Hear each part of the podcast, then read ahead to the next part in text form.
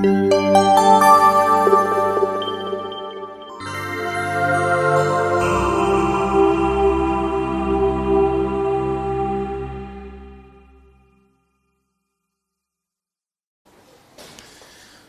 امروز یه ذره کار زیاد داریم.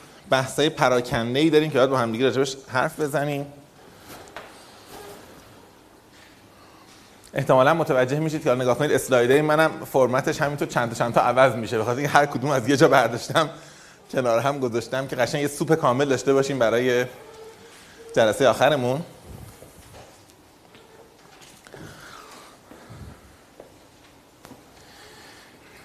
یکی از بحث هایی که برای من مهم بود مطرحش بکنیم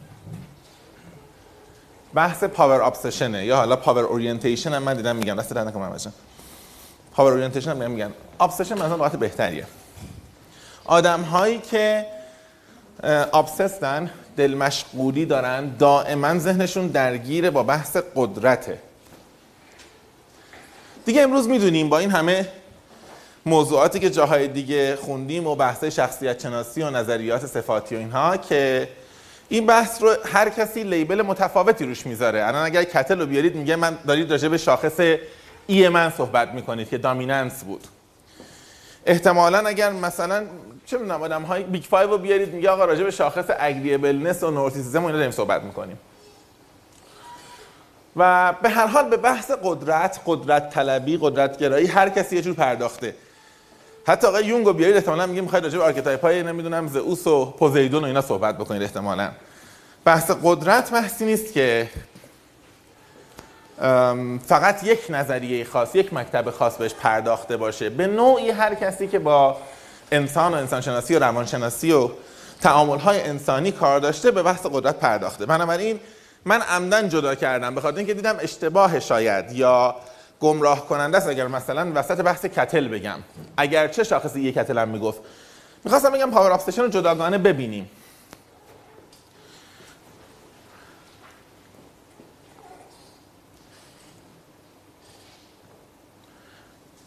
من در سه قسمت بحث قدرت و دل مشغولی قدرت رو براتون توضیح میدم. یه قسمت خود concept ش که اصلا به چی میگیم power obsession یه قسمت راجع به این که آدم هایی که دغدغه قدرت دارن آدم هایی که عینک قدرت به چشم می‌زنن آدم هایی که تعاملشون رو با ما و با دیگران بر اساس قدرت انجام میدن چه مایندستی دارن و عموما دنیا رو از چه نگاهی می‌بینند؟ و قسمت سوم یه سری در واقع پیشنهادها حالا اگر بشه گفت یا یه سری نکاتی راجع به این که در دیل کردن ما اینا شاید بد نباشه بهش توجه بکنیم. دیگه من فکر کنم از اولین جلسات انقدر از این تاکید کم لازم نباشه بگم که ما وقتی اینجا میگیم ما راجع به علوم انسانی حرف می‌زنیم به طور خاص راجع علوم رفتاری حرف می‌زنیم. در علوم رفتاری هم از بین انواع حیوانات راجع به پیچیده‌ترینشون یعنی انسان صحبت می‌کنیم خب؟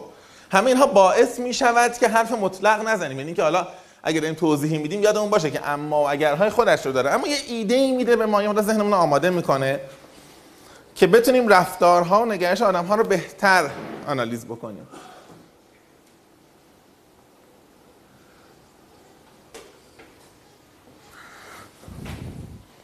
من همیشه چند تا جمله تو ذهنم وقتی راجع به قدرت حرف می‌زنیم خیلی زیاد میاد. یعنی مدام تداعی میشه برام.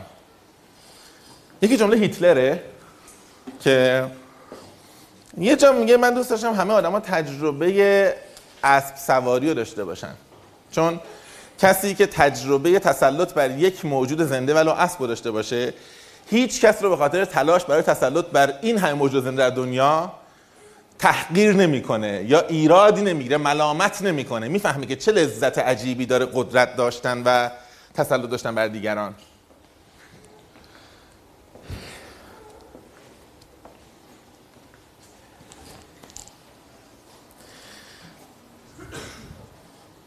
من حالا چند تا نکته دیگه نمیاد که الان درست نیست بگیم. اگه نگاه کنید مثلا شما کانسپت داستان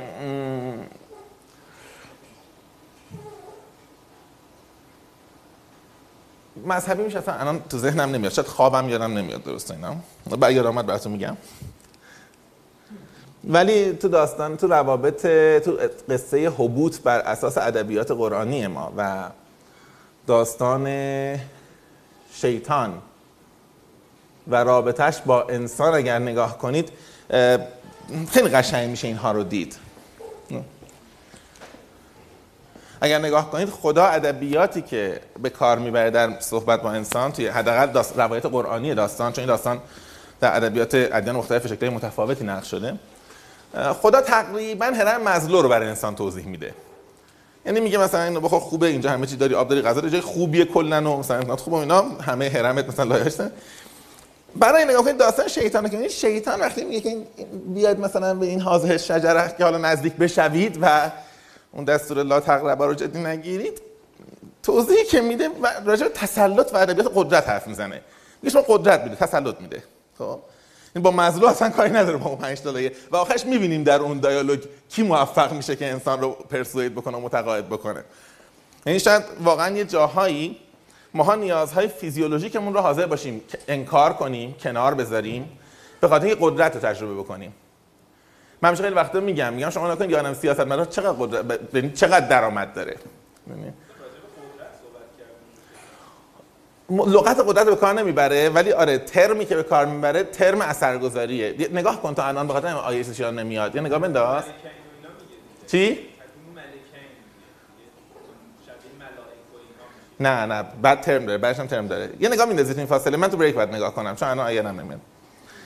بعد ولی همون ادامه تقربات فکر اشاره جای دومی نمیگم. تو همون آیه دوم سوم بعد از همون قصه اونجایی که اشاره می‌کنه میگه. یه نکته دیگه این که داشتم گفتم که در سیاست هم شما نگاه کنید واقعا یه آدمی که مثلا رئیس جمهور میشه یه کار دیگه میشه واقعا یا هر سمتی پیدا می‌کنه در قدرت خیلی شاید از نظر مالی تامین نشه یا لاقل باید پاسخگو باشه. چه می‌دونم آدم عادی تو خیابون اسکلاس سوار میشه میره که حرف نمی‌زنه. ولی بنده خدا اونم مثلا یه دونه 405 پرشیا بشه بعد 60 میلیون 70 میلیون جواب پس بدن. خب؟ ولی خب یه چیزای دیگه ارضا میشه دیگه. قدرت حالا الزام معنای منفی نداره ها. معنای این که من حوزه اثرمو ببینم گسترده است. یعنی شکل مثبت هم داره. ما این لغت یه مقدار connotation داره برای connotation منفی برامون داره.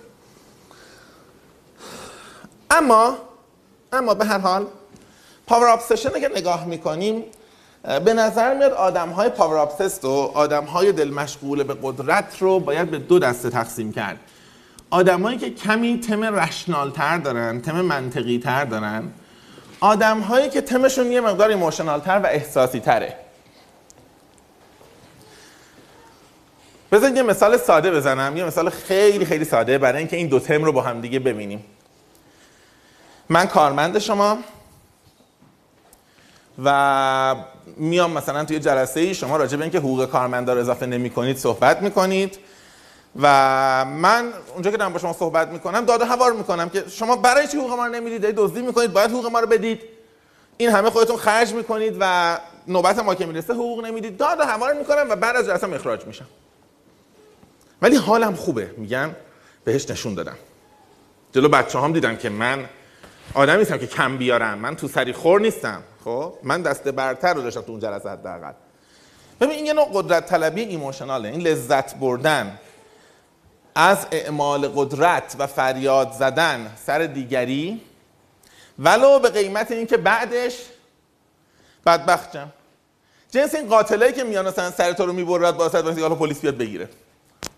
من که کشتم. این یه جور power obsession ه ولی emotional یعنی من حاضرم همه consequence ها و نتایج رو بپذیرم. به اینکه احساس کنم من اگر اراده بکنم ایشون بمیره باید بمیره. و اگر تصمیم بگیرم در جلسه داد بزنم باید داد بزنم. اما قدرت طلب منطقی. من تو جلسه شرکت تو هیئت مدیره مثلا یا نه اصلا تو جلسه شرکتیم با یکی از مدیران میانی شرکت مشکل دارم مثلا با تو. و بعد میام میسپرم مثلا به تو میگم که ببین تو که خود تمایی مشکل داری یه حالی به این تو جلسه بده من هوا تو دارم اینم خوشحاله میگم من پرمیشن محمد هم دارم باشه یه گیری به این میدم.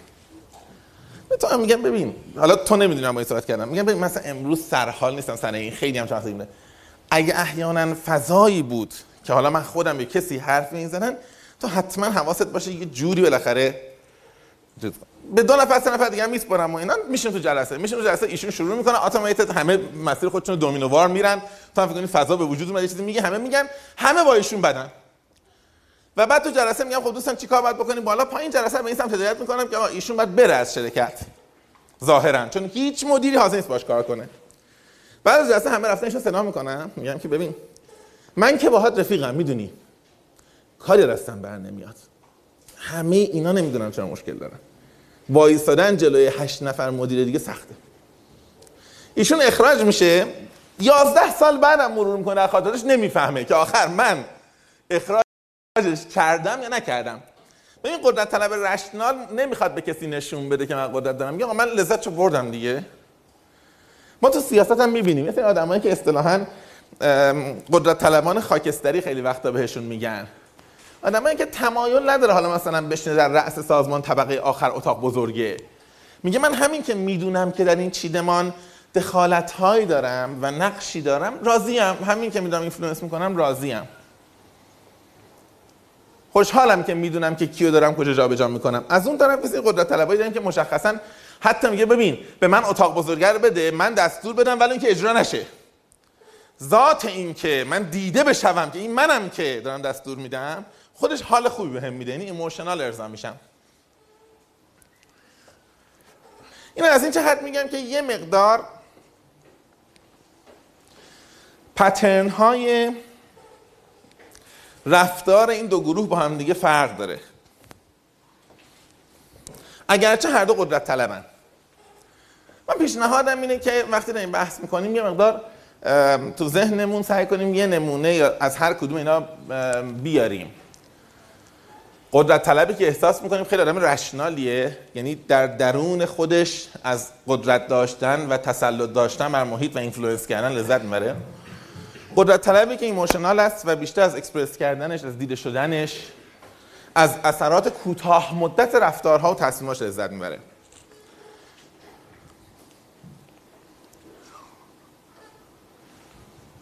من یه ذره ممنون. من یه ذره داشتم نگاه می‌کردم تکست داره این ورون اینا یه سری تریت هایی برای اینا ذکر شده. منم می نویسم با نوشتم براتون با علم به اینکه اینه مش تریته که هر کسی یه جور کار کرده. یعنی الزاما نمی‌خوام بگم همه اینا درست است ولی می شود در رفتار آدم ها به دنبالش بود.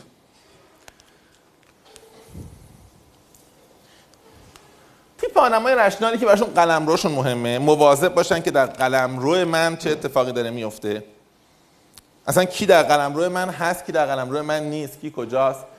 خب از قدرت قاعدتا لذت می‌برن. اما لذت می‌برن شهوتشو ندارن. یعنی قدرت به هر قیمت و هر چقدر نه. قدرتی که کاست سنگین نخوام براش بدم. اگر من بدونم که مقام دوم سازمانم و می‌تونم 20 سال وایسن ترجیح میدم به مقام اول که می‌دونم سه سال یه بار داره عوض میشه. خب؟ بالاتر بودن براشون مهمه. یه تعبیری رو پیرسون به کار می‌بره من خیلی دوستش دارم. میگه که دو جور قدرت طلبی داریم. یه عده می‌خوان بالاتر باشن یه عده می‌خوان پایینتر نباشن. ظاهرش لاجیکلی این همه ها یعنی یه دابل نگاتیوه ولی یه معنا داره دیگه. این آدم صرفا براش مهمه که براش مهمه که احساس کنه که واقعا تسلط داره تاثیر می‌ذاره. این تاثیره براش مهم نیست. دوست نداره دیگران بهش حرفی بزنن. خودش هم تاثیر نداشت مهم نیست. خیلی از قدرت طلبی های ایموشنالمون حتی اونایی که در محیط می‌بینیم بیشتر از این جنسه. حرف تو رو گوش نمیدم. نمی‌خوام. ولی خب خود نظری داریم نه؟ خب این فقط می‌خواد که مطمئن باشه که دست پایین رو تو بحث نداشته. دست بالا رو داره اصلا مهم شاید نباشه خیلی. به خاطر همین خیلی وقتا میگن اینجور قدرت طلبای rational ممکنه سازنده باشن. constructive باشن. اون destructive ممکنه باشن. مخرب باید باشن. من خیلی به این جزئیات کاری ندارم انا برام مهم نیست. دو تا ترم هست که به نظر میاد اگر شما هر آن هر آنچه خیلی لغت بدیه. چجوری بگم که علمی باشه. من وقتی به خاطراتم مراجعه می‌کنم و هر آنچه کتاب یا مقاله‌ای که من درباره قدرت خوندم می‌بینم در دو واژه مشترکن. یکی قلمرو به معنای تریتوری که کجاست؟ خب. یکی قلعه به معنای باندری. یعنی مرزها و کسانی که در مرزها قرار می‌گیرن. این دو تا ترم رو شما به ادبیات مختلف شکل مختلف جای متفاوتی می‌تونید ببینید. به نظر میاد آدم های قدرت طلب براشون مهمه که بر چه وسعتی بر چه قلم روی دارن حکومت می‌کنن. مرزهاشون با کجاست و هر چقدر بتونن این مرزها رو گسترده تر می‌کنن. و از سوی دیگه براشون مهمه که کی داخل این قلعه است کی بیرونه.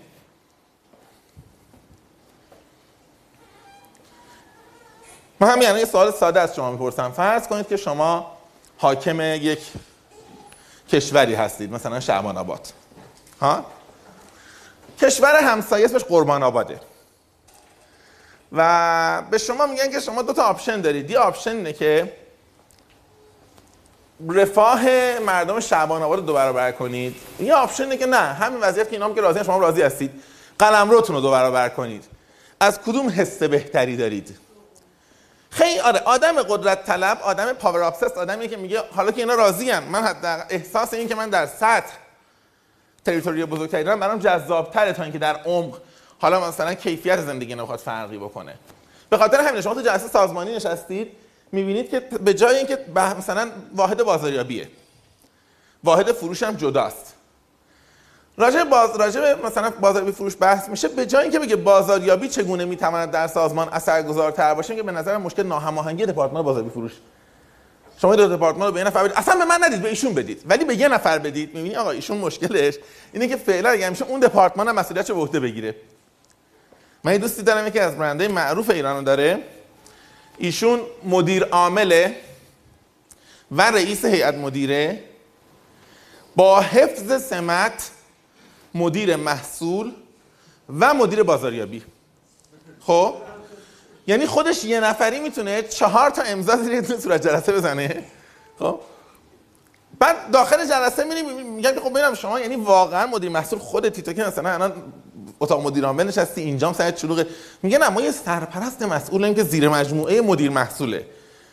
میگه خب عزیزم تو که حالا اینجا اونو بکنش چیز دیگه بکن حالا مدیر محصول. نه اون وقت ببین من به عنوان مدیر عامل اگر در واحد محصول نظر بدم دخالته یعنی تفویض نکردم. ولی به عنوان مدیر محصول وقتی سرپرست محصول میگم یک نظر در اون واحدیه. نظر فکر کنم خیلی قانع کننده است. می‌دونی یعنی می‌خوام بگم سازمان اکسپند شده 20 تا کارمند داشتن شده مثلا 1500 تا کارمند. هنوز این آدم احساس می‌کنه که مدیر عاملم به تنهایی خیلی قلم رو ندارد چون مدیر عامل فقط رو مدیر میانی تسلط داره. و اصول مدیریت هم بلده که مدیر میانی نباید دخالت یعنی مدیر عامل نباید بره دو پایین تر پس برای اینکه قلم روی بزرگ شه آقا اون حس سمت مال من. یه مش سرپرست اینا هستن یه چهار تا جالبی و داره کار می‌کنه. این جنس اون آدم پاور اورینتدیه که دنبال قلم روه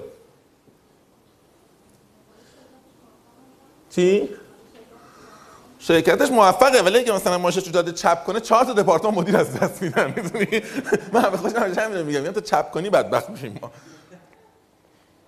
تا زنده ای که خیلی خوبه دیگه واحدا با هم همسو و همگرا هستن دیگه. دیگه خودش که تو رخت خواب با خودش دعواش نمیشه که.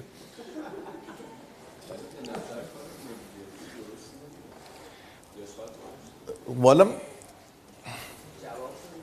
نمی‌دونم. نه دیگه اینا می‌دونید چیه؟ اینا در واقع ساختاره متمرکز سازمانی میشن دیگه. شما درسشو بهتر خوندید این متمرکز اداره می‌کنه. ممکنه هست جواب بده. مسئله که هست اینه که احتمالاً این سازمان خیلی فرجایل و شکننده است. یعنی فرقش با سازمان دیگه اینه که همیشه میگم یه دیکتاتوری ها واقعا خیلی باثبات تر از دموکراسی هست شما تکلیفت معلومه. هرچی الان هست سال دیگه هم هست ده سال دیگه هم هست. شما برد مثل اصحاب کف غار بخواب. بیا بیرون هنوز همون سکه رایجه. خب؟ ایرادش فقط اینه که فرجایله شکننده است. یه آسیب بخوره که بریزه. ولی شما مثلا دموکراسی همیشه دیگه بالاخره یه سیستم لرزانی داری. ولی خب به هر حال همیشه همین غمی لرزه و شکننده بودنش کم میشه. یه چند تا من نمیگم همه اینها رو در هر آدمی که قدرتگراست می‌بینید. ولی میگم که اگر می‌خواید تریت های آدم های قدرتگرا رو ببینید ببین چیز چیکار کرد برای ما. آلپورت چیکار کرد برای ما؟ کتل چیکار کرد برای ما؟ اینا یه مش صفت به ما یاد دادن. گفتن آقا این صفت ها رو در آدم ببینید خوبه. به خاطر اینکه راحت تر می‌تونید رفتارشون رو آنالیز کنید. بگید من فکر می‌کنم این صفت رو زیاد این صفت رو کم داره. اونا کار خاصی نکردن. منم می‌خوام در حوزه power orientation و power obsession به یه صفت تحویل بدم. در واقع زیر مجموعی از اون صفات کلی آلپورته.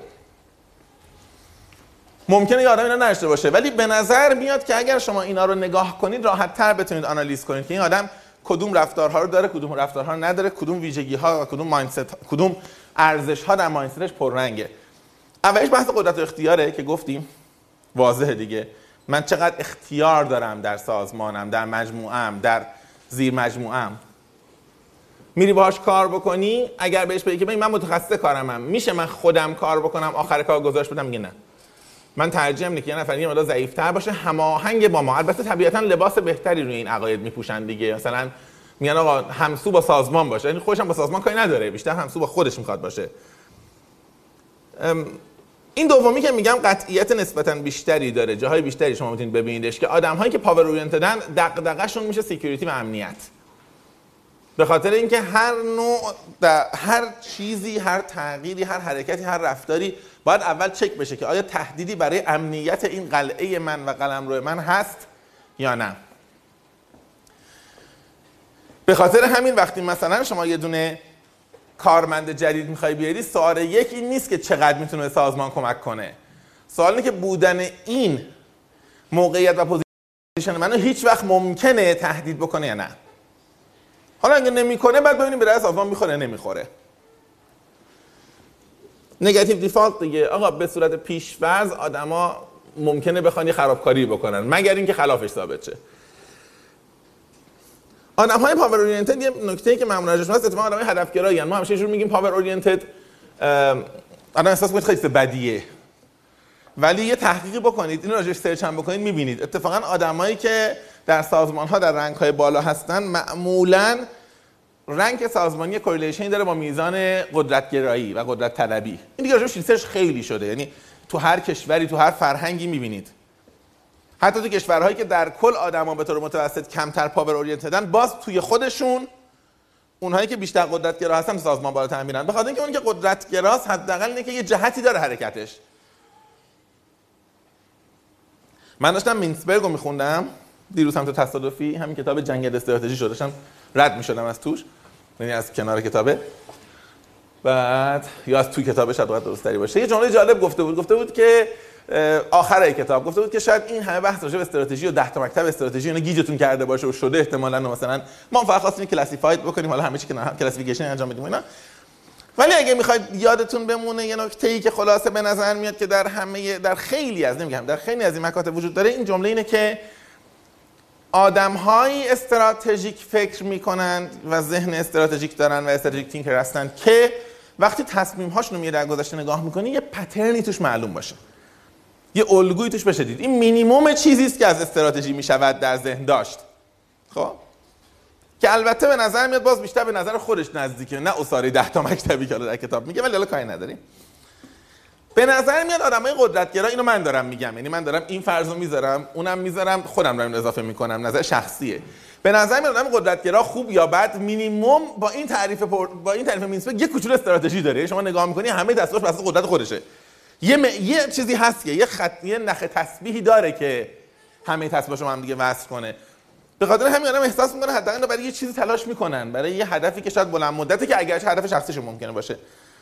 یه نکته دیگه هم که تقریبا در تمام آدم قدرتگرا می‌شود دید اینه که همه موجودات همه آدمای اطراف براشون یه جورایی نقش ابزار و مهره رو دارن دیگه. اینم طبیعیه. جان.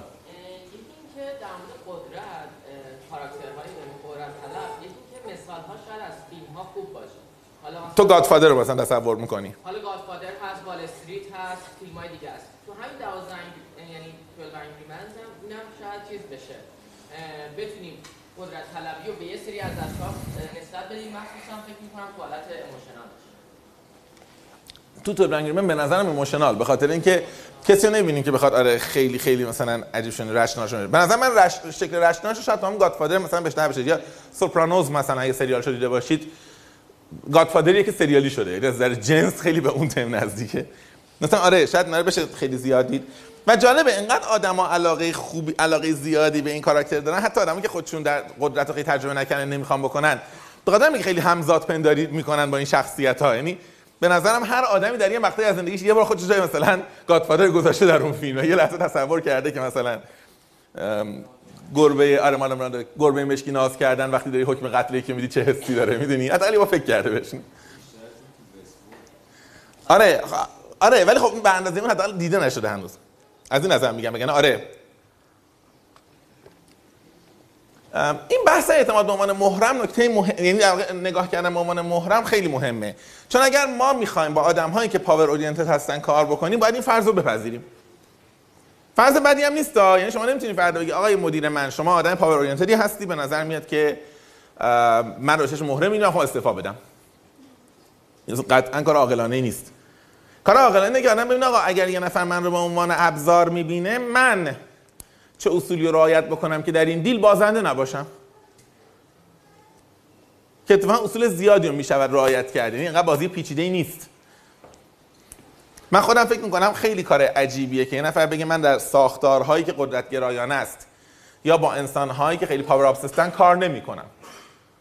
چون اینطوری شما میگی خب من با پاور اپسستا کار نمی‌کنم با دروغگوام که کار نمی‌کنم با منفعت طلبام که کار نمی‌کنم با اینام که کار نمی‌کنم شما فقط باید بمیری بری بهشت. خب؟ با بقیه آدمایی که با اینا کار نکردن محشور بشی. یه روش منطقی تری که خب آقا بالاخره چجوری باید با هر اینا کار کرد؟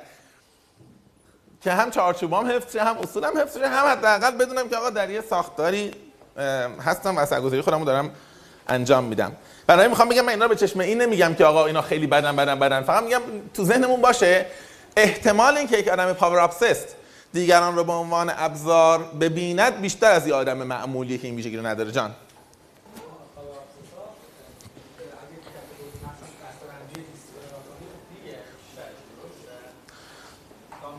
دامیننتن. آها دیسکو نگاه می‌کنی؟ دامیننتن. دیسکو نشنه می‌رسه آره. با دیسکو نگاه دامیننت میشه.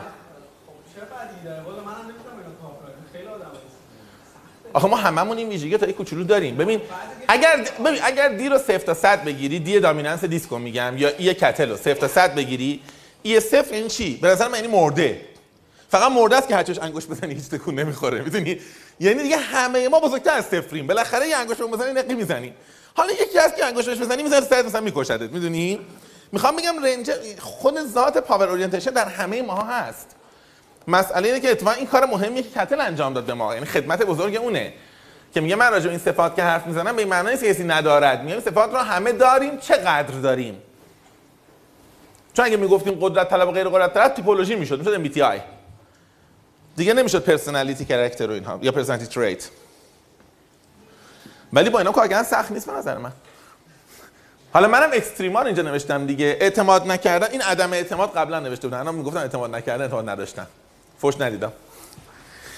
اعتماد نکردن به منم یه زمانی چرت و پرت می نوشتم بیشتر از الان می نوشتم درستش اینه.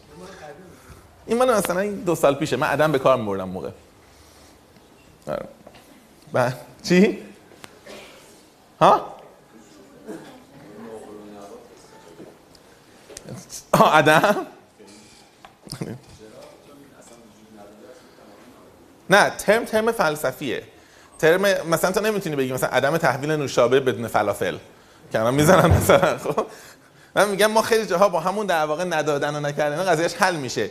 عدم واقعا ترمیه که جای خودشو داره. یعنی می‌دونی مثلا چی؟ من میگم هر جا بتونی ترم دیگه به کار ببری بهتره. یه مش... خیلی وقتا تازه ما عدم و دابل نگاتیو می‌کنیم. یعنی عدم ناشایستگی اون که دیگه از اونم بدتره. بدترین شکل ممکنشه خب؟ ولی بازم می‌خوام بگم که معمولا می‌شود به جای عدم فعلای خیلی راحتتر مثل نداشتن و نکردن و نمی‌دونم گذاشت و خیلی واقعا جملم مفهومتر بشه. عدم خیلی بار فلسفی داره. می‌دونی شبیه اینه که من بگم همه مخلوقات عزیزی که سر کلاس هستن. جمله غلط نیست خب؟ ولی قاعدتا شما دانشجویید. مخلوق حالا این ترمش اینجا نیست. می‌دونی که شامل مثلا مورچه و پشه و اینام سر کلاس بشه. کسی نمی‌تونه من بگم مخلوقات عزیز مخلوقاتی که تای کلاسش هستن. خب غلط نیست. ترم ترم ماهیتی و فلسفیه و ترمی نیست که در فضای عمومی کار بره. عدم از همین جنسه. عدم نشستن مخلوقات در تای کلاس. اگه اینو میگم قبول دارم. خب. حالا یه آدم بی سوادی اینو نوشته. تو power orientation یه نکته که خیلی مهمه اینه که تراستی که انتظار دارن دیگران بهشون بکنن بیشتر از تراستی که خودشون به دیگران می‌کنن. این تراستی بالانسی داره دیگه. مثلا من میگم من به اعتماد کنم اعتماد کنم ولی آدم قدرت طلب اینطوری نیست. تو باید خودت ثابت کنی. ولی از اون طرف حرف می‌زنی اون با اون یکی با طرف میگه آقا تو من اعتماد نداری. من یادم ما یه مدیر داشتیم که اصلا همه این ویژگی ها رو با هم داشت یعنی خدای این داشتن آرکت الهه قدرت طلبی بود در ایران غیر باستان. همین دوران جدید. به من یه بار وام داد و ازم رسید گرفت. خب؟ من رسید دادم که آقا مثلا مثلا اون موقع مثلا سال دارم راجع سال 81 حرف می‌زنم. اون موقع پول خوبی هم مثلا 7 میلیون بهم داد برای کاری ازم رسید گرفت. خیلی بزرگی بود. ما رسید دادیم خوشحال گفتیم که خیلی منطقیه بنده خدا. هیچ چیز دیگه هم نخواسته و اینا. چون اینجور آدمو معمولا می‌دونی که قانونا به رسم مثلا سفترم بد می‌دونه. حالا مثلا اینا کند مثلا دولت کیه که خود گارانتی بکنه؟ خودم هستم دیگه. خب رسید از خودت می‌گیره. یه چند ماه گذشت من رفتم یه میلیون بدم. گفت یه رسید بنویس که این یه میلیون رو به من دادی. فکر کردم گفتم که من بنویسم که به شما نگو. آره دیگه هستم. بنویس که دادی. من فکر شوخی می‌کنه نوشتم بعدش یه میلیون با رسید گذاشت کشاش که برو. یعنی به من رسید نداد که من از من این پولو بهش دادم. چون معتقد آقا من که من که دروغ نمیگم که تو هر موقع بیا بگی من میگم داده. درسته؟ گفت خب راست میگه دیگه. شما که دروغ نمیگی. ما هر اینکه دارم میگم عین بدون هر گونه اگزاجریشن ها. بعد من همکارا پرسیدم همکار قدیمی تر من مثلا دو سال بود سه سال بود رفت بودم. گفتن آره خب اینجا قانونه دیگه. شما قسط و پس میدی رسید میدی دیگه. تو ببخشید مثلا ما دونه دونه قسط و رسیدا رو تحویل دادیم تا تموم شد. الان من هیچ سندی ندارم از این رویداد مالی کلا. مدیرمون هم یه رسید اولیه داره هم رسید اقساطو داره. یعنی تراست از یک طرف واجب است. اصلا تو چرا باید اعتماد نکنی؟ ولی سوال دوم من چرا باید اعتماد بکنم؟ می‌دونی؟ نکنه پس تو بیای بگین یه میلیونی که به فلانی دادم مال یه چیز دیگه بوده مثلا. اون فرد بخاطر این رسید داشت می‌گرفت دیگه که من نگم آقا من آقای فلانی میلیون بهش دادم برای فلان کار. رسید یه که نه من به خاطر باز پرداخت پول خودت ازت گرفتم این پولو. من باید در این حد خودم رو ثابت کنم اون اون دیگه ثابت شده است دیگه.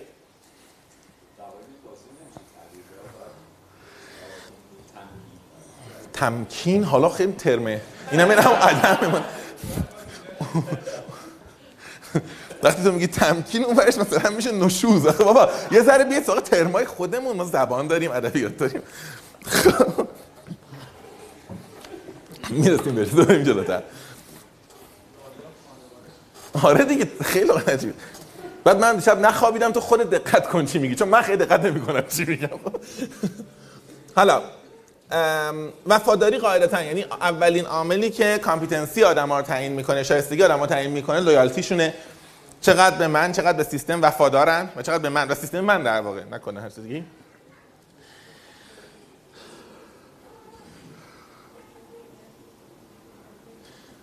یه لغتی وجود داره یه لغتی وجود داره. اگه حال داشتید برای نگاه بکنید. به اسم مثلث تیره دارک ترایاد اگه حال داشتید سرچ بکنید بعدا.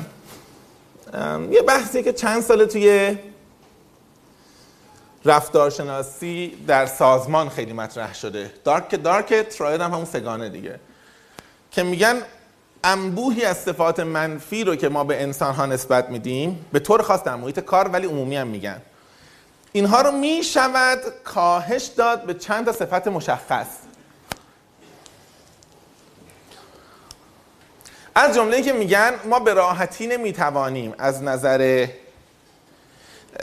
علمی مثلا فرض کن خودشیفتگی رو از یه پارامتر دیگری مثل قدرت طلبی جدا بکنیم. در عینی که ظاهرا روانشناسا خیلی علاقه دارن حرفی کنم از این ور که رفتار سازمانیان میگن هر چی نگاه می‌کنین انگار با همن.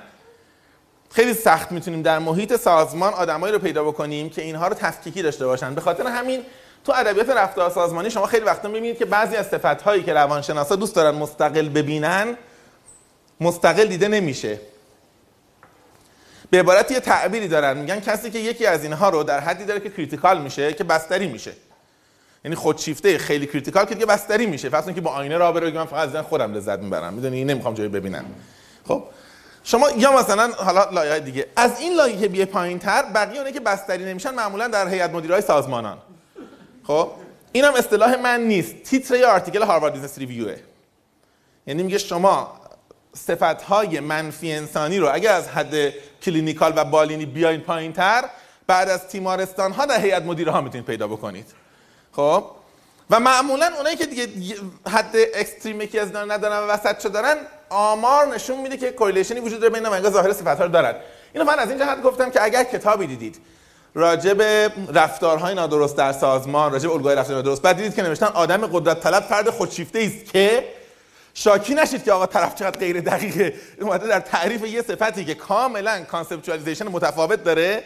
یه صفتی که جداگانه تعریف میشه رو داره استفاده می‌کنه. این ادبیاتی که در چند سال اخیر خیلی رایج شده که میگن اصلا انقدر نباید بحث صفات منفی سازمانی رو پیچیدش کرد.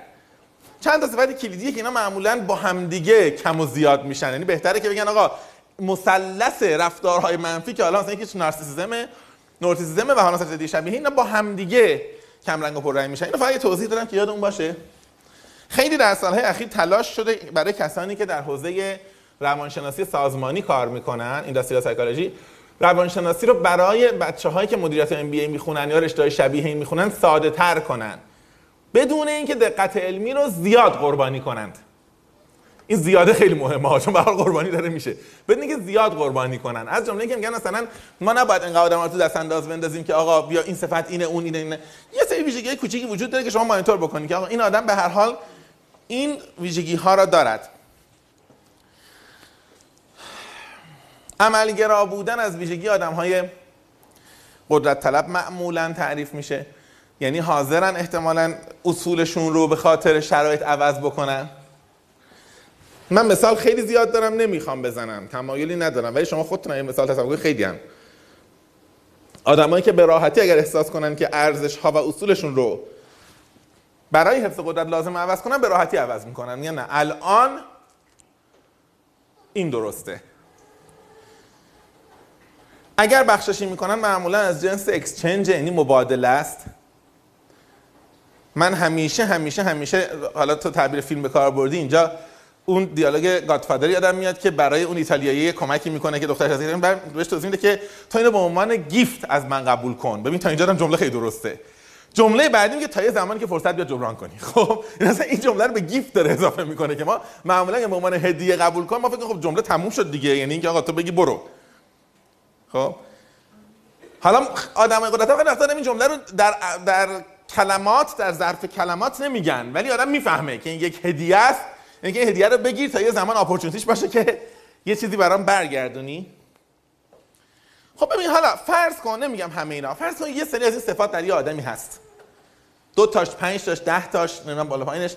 یه آدمی میشه که آدم کلا با این آدم صحبت می‌کنه احساس می‌کنه این آدم ظاهرا وقتی در محیط کار در جلسه در قرارداد در مذاکره میاد آبسست با قدرته. اون چیزی که معیار اولشه قدرته.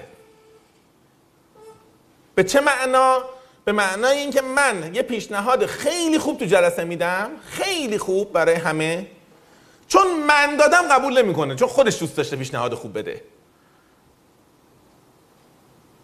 آدم یه خب می‌فهمید خب این دیگه پاور ابسشنه نیومده که بهترین قرارداد رو برای شرکتش بگیره. اومده که خودش یک قرارداد بهتر حالا نه بهترین رو امضا بکنه. شما میشین مثلا چه می‌دونم مسئول مصاحبه با پنج نفر از آدمایی که اومدن داوطلب شغلن. مصاحبه می‌کنی و نهایتا میگی آقای فلانی یا خانم فلانی ایشون به نظر من بهترین گزینه است. حس این که تو داری میای میگی به نظر من این بهترین گزینه است براش کافیه که یه جوری ردش بکنه. چون پذیرشش به معنای اینه که آقا من قدرت رو و یه تیکه از قلم روم رو تریتوری تصمیم رو واگذار کردم. نگاه می‌کنه اصلا دیگه هیچ ایرادی هم نتونه یا هیچ ایرادی هم نداره. اصلا نگاه می‌کنه مثلا میگه مطمئنی مثلا سنش مناسبه مثلا. و تو خب میگی حالا مطمئن. آره هیچ نمی‌تونه که مطمئنم که. همون مدیری که من میگم یارو استخدام من سپورت. منم اینه یه حیوان تعطیل گیج خب؟ رفتم قشنگ وقت گذاشتم فلان همه چینا بعد اومدم گفتم که به نظر من این بهترینه. گفت حاضر اینو بنویسی و تضمین کنی که تو اینه که اومده این بهترینه نه. خب چه کاریه؟ بهش گفتم بودم والا خدام هفت سال 70 سال عمر میده بعد تصمیم می‌گیره که علم از اول آخرشو داره خب؟ من چجوری هم مثلا یه ساعت دیدم نظر بدم که بتن گفت نمی نویسی گفتم نه. گفت چه فایده داره؟ دیدم راست میگه. بعد دیگه یاد گرفتم. دفعه بعد مثلا وقتی میمدم پیشش می‌گفتم والا از این مثلا 60 نفری که من صحبت کردم چهار تاشون خیلی خوبن. هر چی فکر می‌کنم نمیفهم کدوم بهترن. آره بهم گفت خاک بر سرت این همه کار کردی نفهمیدی. بیا خب برم خودم نظر بدم. اون چهار تا رو می‌دید که انتخاب می‌کرد حالم می‌کرد. هممونم راضی بودیم. می‌خوام بگم که آدم خیلی وقتا آدم خیلی وقتا واقعا به یه جای یعنی اینجوری آدم پاور آف رو می‌فهمه. که این آخرش که می‌خواد یک تصمیم و یک رفتار ارزیابی کنه اینه که آیا من اونقدری که باید احساس می‌کنم قدرت دارم تو سیستم یا نه.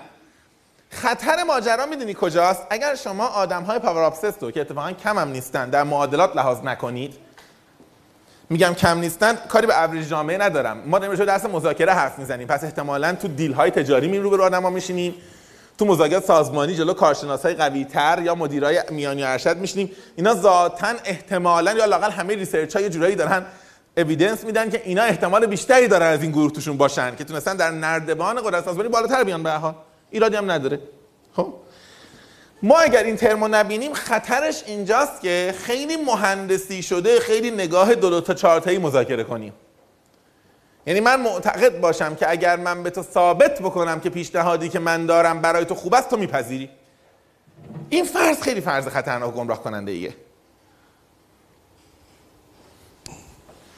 بنابراین من این همه قصه ای که گفتم الان بذارین کنار. من فقط راجع به همین جمله می‌پردازم الان. آقا یادمون باشه همه آدم ها رشنال به معنای تئوری و کاغذی و اقتصادیش نیستند. همه آدم ها اگر قانع بشوند قانع بشوند که این پیشنهاد شما برای اونها بهترین راهکار ممکن است بهترین راهکار ممکن انتخاب نمی‌کنن. فکر کنم مثال زیاد داریم. جمله جمله ساده و واضحیه ولی نکته که خیلی وقتا تو مذاکره یادش میره. این همون چیزیه که باعث میشه ماها اثر context رو تو مذاکره نبینیم. فقط به content فکر کنیم. یادم بره که در چه بستری در چه فضایی داره بحث میشه.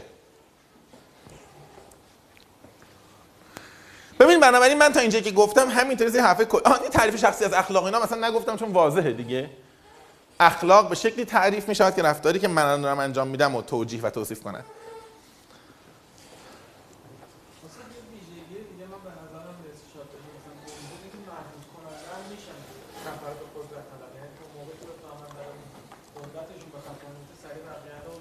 ببین تو می‌تونی میفهم چی میگه حرف تو رو. و منم تجربه شبیه اینو دارم. آره. من حرفم یه چیزه که در واقع بالای حرف تو قرار می‌گیره برای تایید حرف تو. حرفم اینه که ما لازم نیست یه لیستی در بیاریم از ویژگی های افراد قدرت طلب. چون هر کدوم بر اساس تجربه یه سری از اینا دیدیم. و اتفاقا تجربه خودمون valid تر از اون چیزیه که حالا تو research با آدم میگن. خب؟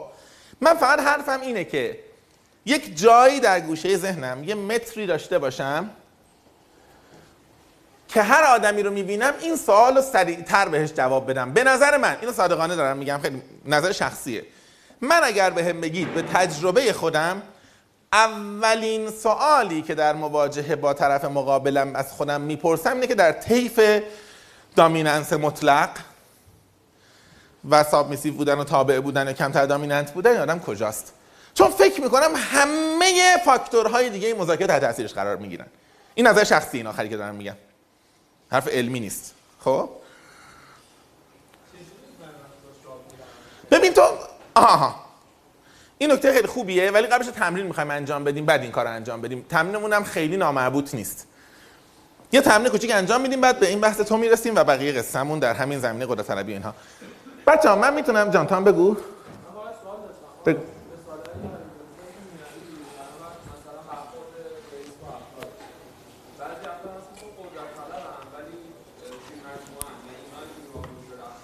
آها آره.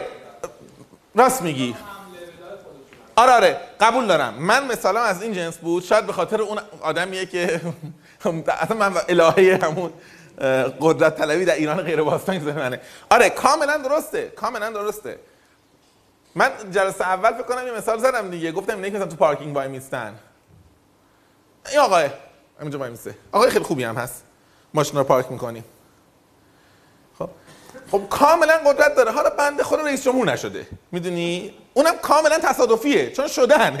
خب یعنی حالا تصاد... مسیر باز الحمدلله کشور ما. ولی این بنده خود چون صندلی محدوده این دیگه اینجا مونده. ما هر دفعه قشنگ میام حالا چیز می‌کنیم. به عنوان کیس علمی دارم میگم. اگر واقعا به نظر رفته نادرستی هم نیست. شما هممون داریم همین کارو می‌کنیم.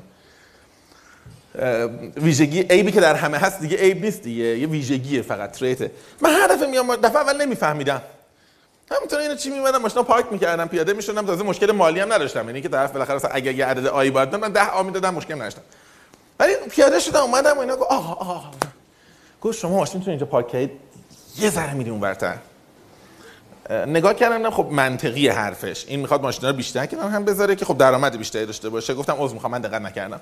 سوار شدم ماشینا بردم چسبوندم به ماشین بغلی که ایشون بتونه مثلا این اگه به 8 8 تا راننده دیگر متقاعد کنه که همه 20 برام برتر یه ماشین جا میشه و خودش عددیه. دفعه بعد اومدم گفتم دیدم که این دور وایساده و اینا گفتم برم پارک کنم. پارکم خیلی چسبوندم اینا پیاده شدم برم اومدم پشت شدم گفت ببخشید ببخشید. گفت شما خیلی چسبوندی. میشه فاصله بگیری؟ گفتم که چشم فاصله می‌گیرم. اومدیم فاصله گرفتیم. شما دفعه بعد اومدم فهمیدم که گفتم دیگه آقا من فاصله قشنگ دستم اومده. چقدر؟ یعنی کاملا مطمئنم که می‌دونم چقدر باید پارک کنم. رفتم قشنگ خب دیدم مثلا چند تا چیز چند تا ماشین وایسادن فرض کن از از این خیابون که میای وارد خیابون دانشگاه میشی A B C D ماشینا وایسادن من اومدم اینجا جای ای خالی بود. ماشین رو پارک کردم. با فاصله درست. یعنی هیچ ایرادیش وارد نبود. اومد گفت که ببخشید. این ور ماشینای بزرگ میان بعضی وقتا مثل وانت و نیسان و اینا. خب؟ شما میشه بیای اونور پارک کنی؟ که من به نظر اونجا امنیت ماشینت بهتره. ببین واضحه که شش تا ماشینن اون که اول امنیت بهتری نداره. خب؟ من یه فکر کردم ولی گفتم درست میگه. چون اگه من جابجا نکنم میره نیسان میاره. میگه آقا یک کوچولو این بمال برو. 5 تومن بهت میدم. خب؟ بعدم به من میگه آقا من به شما تذکر داده بودم. خب؟ من گفتم الان که شما میگی فکر می‌کنم واقعا اونور مطمئن تره شما کاملا درستی بعد دیگه فهمیدم. الان مثلا ببینم از دور بوغ چراغ راهنما می‌زنم. آقا من کجا پارک کنم؟ درست. یعنی می‌خوام بگم که در تایید حرف تو دارم میگم که این منی که خودم رو درس میدم بعضی وقتا بی‌دقتی می‌کنم. یعنی اصلا به ذهنم نرسید که مثلا آقا خب تو این پوزیشنم یه ذره حواسم جمع باشه دیگه. وگرنه بنده خدا این مسیجی که تو شش بار داده واقعا دفعه اول می‌شد فهمید. خیلی مهندسی نگاه کردم. گفتم آهان راست میگه. همین حساب. گفتم ایشون 8 تا ماشین در روز احتمالاً. نه بابا این ممکنه یه جوری ما جابجا کنه 8 تا ماشین 4 تا جاشن ولی با حال خوب بره خونه می‌دونی؟ من اینو ندیدم تو معادلاتم. خیلی مهندسی نگاه کردم به ماجرا. بازم میگم ایراد از یه آدم نیستا صادقانه نگاه کنی. ما هممون به شکلی این رفتار رو داریم. مثلا غلط هم نیست. در بین نیاکان ما خب بریم هزار مثلا صد هزار سال عقب. اونایی که چنین حسی نداشتن زیر دست بقیه مردن. بالاخره فرض کن تو غار آتش سوزی شده یه دو اومدن بیرون دیگه. اونی که سب کرده گفته بفرمایید که مرده. پدر مادر من شما اونی که بقیه از دستمال له کردن اومدن بیرون. خب؟ حالا هزار تا مثال شبیه میشه زد یعنی ما ژنتیکلی قاعدتا یه مقدار دامیننس داریم. ما یه عالم بی معرفتی و بی اخلاقی های نیاکان که زنده موندیم. بالاخره یه جا جنگ بوده اینا طرف ظالمش بودن دیگه. مظلوم بودن که بچه دار نشدن مرده بودن قبلش. خب؟ به قول یه بنده خدا از اول بالاخره ما از نسل قابیلیم حابیل که مرد. خب؟ کلا. حالا اینا از این جهت به شوخی نمیگم ولی حرفم یه حرف دیگه است. می‌خوام بگم صفت قدرت طلبی رو منفی نبینیم. چون اگه منفی ببینیم حسمون بد میشه. بعد با آدم می‌خوایم تعامل بکنیم هی دنبال هدایتشونیم. می‌دونی من چیکار کنم؟ که ما هممون این ویژگی داریم. باید بپذیریم. بیشتر سوال که من چجوری منیجش کنم؟ چه در خودم چه در دیگران که بتونیم با استکاک کمتر و استهلاک کمتر تعامل داشته باشیم. شاید قسمت مهمی از درس مذاکره همینه. قبلا هم اینو سر صفات گفتم.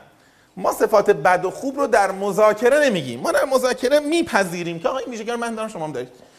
من 200 بار داده شما گفتم آدم اگریسیوی خب؟ آدم بد اخلاقی آدم سگی خب؟ می‌شود انکار کنم. بعد پنجاه دلیل بیارم. بگم نه من آدم اگریسیوی نیستم. اگه دقت کنید در تمام مواردی که من پاچه اینو اونو می‌گیرن تقصیر روبروی بوده. بالاخره دو ساعت حرف بزنم. چه کمکی می‌کنه؟ آیا گپ بین من و شما رو بهتر می‌کنه و کمتر می‌کنه؟ نه. من یه اشتباه می‌کنم یا 10 تا رفتار نامطلوب اشتباه نه 10 تا رفتار نامطلوب انجام میدم 20 تا توجیه هم میارم یا 100 تا توجیه هم میارم براش؟ به قول ابن سینا کسی که یه اشتباه می‌کنه هزار تا دلیل میاره هزار یک اشتباه کرده مجموعا.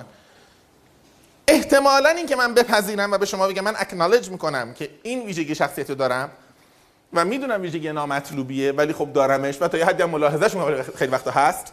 دو تا اتفاق میفته یک اینکه شما من راحتت تحمل می‌کنید. دو اینکه وقتی دارم خودم aggressive برخورد می‌کنم یه loop ی راه نمیفته که حق به خودم بدم و بعد بدتر برخورد کنم اینا. چون خودم انقدر پذیرفتم و تکرار کردم که یادمه. و این باعث میشه که خیلی سریعتر رفتارم عادی بشه. بنابراین می‌خوام بگم که اینو کلا یادمون باشه. ما توی رفتارشناسی در حوزه ارتباطات مذاکره صفات بد و خوب نداریم. صفات مطلوب نامطلوب داریم. هممون هم همشو داریم کم و زیاد. شاید به این علته که من راحت راجع قدرت طلبی یه آدمی حرف می‌زنم که می‌شناسیم و میبینیمش. چون خودمون همشون داریم. نمی‌خوایم این کارش بکنیم. به قول ناشر من قدیم همیشه می‌گفت می‌گفت ویراستار کسیه که استا رو خط می‌زنه. می‌کنه می‌باشد می‌باشد. رو می‌کنه است. چون اگه غیر از این باشه نمی‌تونه قدرت اعمال بکنه و حس زیر دست بودن اذیتش می‌کنه. حالا نه به این افراطی ولی انقدر دیده بود نمونهشو که خلاصش شده بود براش این آقا یعنی من فکر کنم خلاصه معناش برای ناشر من این بود که موارد بسیاری دیده که حاضر بوده طرف در اصلاح یه متن دو جا یه پالیسی یکسان رو برعکس به کار ببره. فقط برای اینکه منم هستم و نظر منم مهمه و جایگاه منم مهمه. بچه یه کار کوچیک می‌خوایم انجام بدیم. ما به خاطر بحث دینامیک متقاعد سازی در جلسات گروهی می‌خوایم انجامش بدیم. بنابراین انجام داده باشید و ناگزیریم که ما یه بار با هم دیگه اینو بریم. حتی اگه بعضی اون سابقه داشته باشید. خیلی همین کلاسیکیه.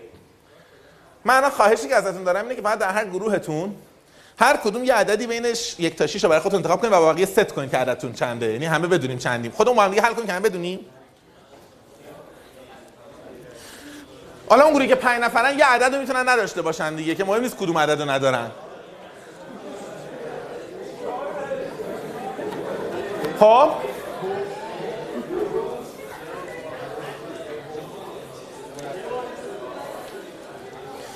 ما الان در گروه های پنج تا شش نفره هستیم که هر کدوم بچه ها یه شماره برای خودشون بین یک تا شیش دارن و بقیه می‌دونن که شماره ای که دارن چیه درسته؟ اساین شده درسته؟ خب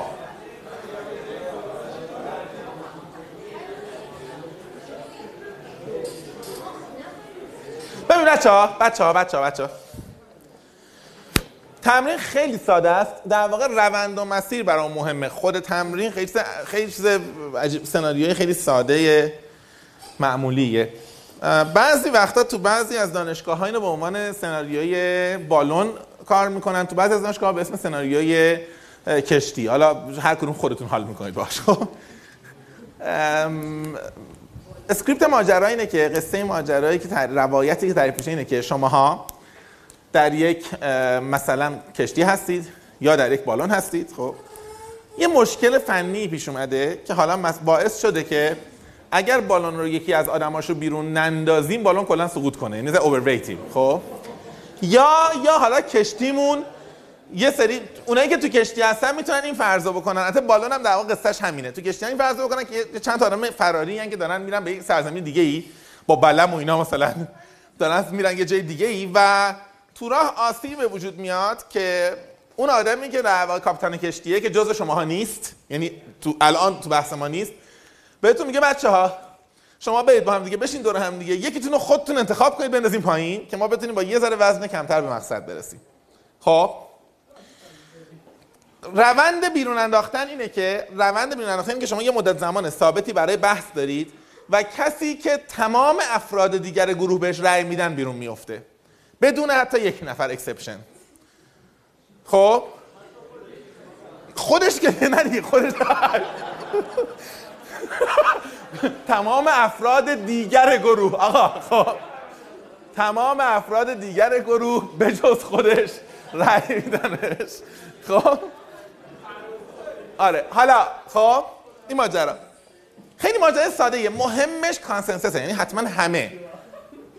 به جز اون یه نفر که خودش رأی داده باشن. و اگر و اگر در ظرف مهلت مقرر که یک چیزی هول و 15 دقیقه است دقیقا 15 دقیقه است خب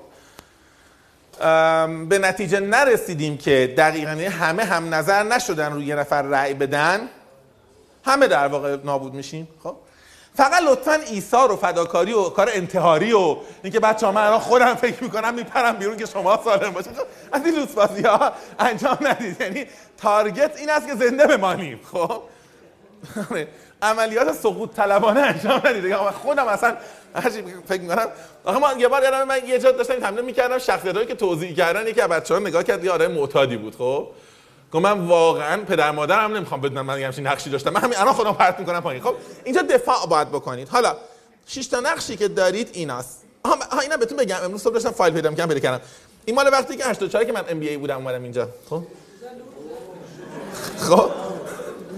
آره. چی دو برابر شده؟ دو برابر. آره. دقیقا سال 84 فکر کنم همون زمانی که آره فکر کنم اصلا ترم دوه. آره. خیلی لاغرتر بودم ها؟ ام, ام بی ای بهم ساخته حالا همینطوری صبح داشتم قاطی داکیومنتری که برای شما میگشتم دیدمش.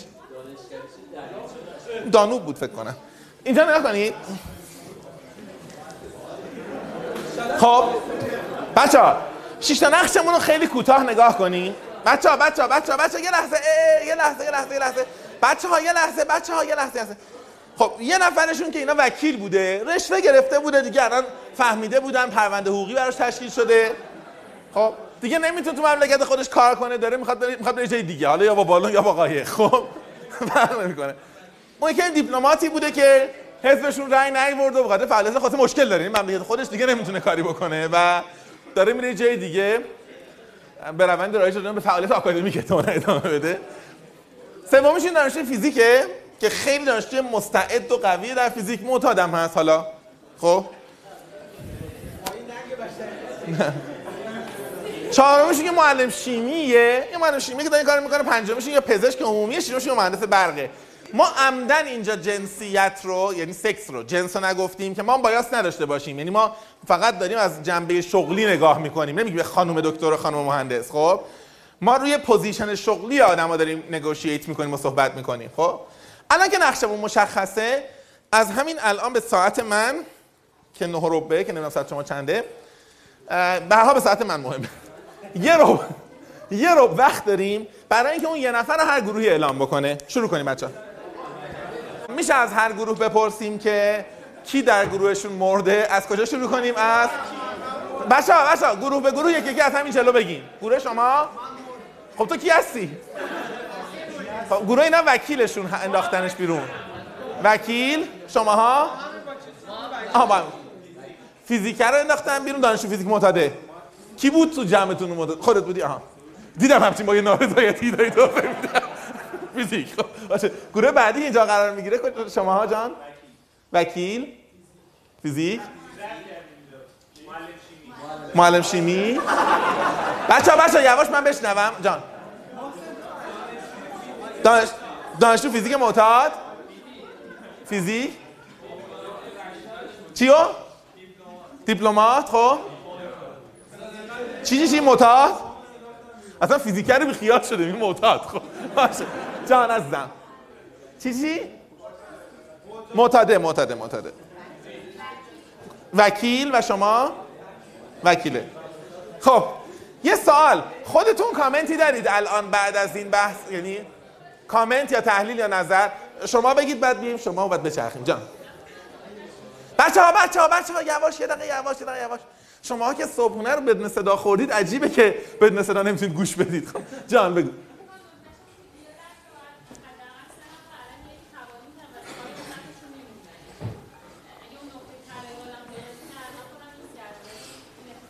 آها تو یعنی میگه اصلا این بازی رو یه بار دیگه بخوای انجام بدی اصلا بازی رو بازی تبانی می‌بینی. و اینکه چجوری میشه مثلا به قول سه نفر حداقل روی آدم بمونن. خب تو هم خواستی بگی بعد به جان.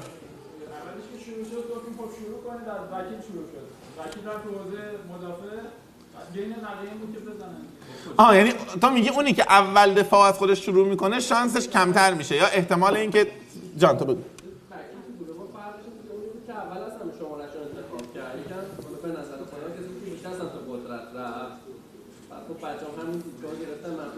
آ تو یعنی میگه حتی اصلا همون هم حس بد ایجاد می‌کنه حتی. یعنی فرق من من که مثلا دو هم شما چی میگید مثلا؟ یا من که شما چی میگید؟ شما چی می‌خواد تو می‌خواستی چیزی بگی یک جمله یعنی اصلا می‌تونه یهو روند تغییر بده یهو تو روحیات همه یهو یه تاثیر بده. مثلا ما بازی می‌کردیم گفتن که آقا من مریض جسمی ام ولی این دو تا مریض روحی ام یعنی سریع برگشت به سمت یعنی تو اگه زبون نداشی زنده بودی انداختیمش تو آب. در آوردیمش خونه.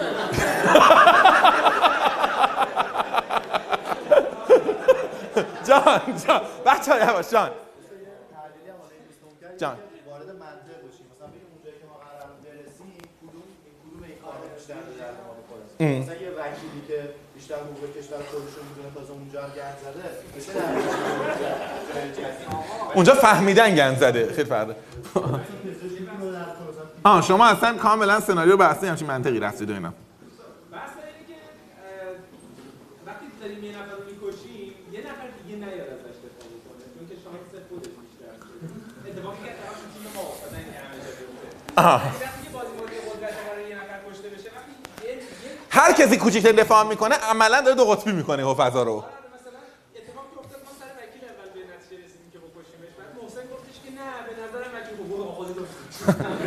می‌فهمم چی میگی.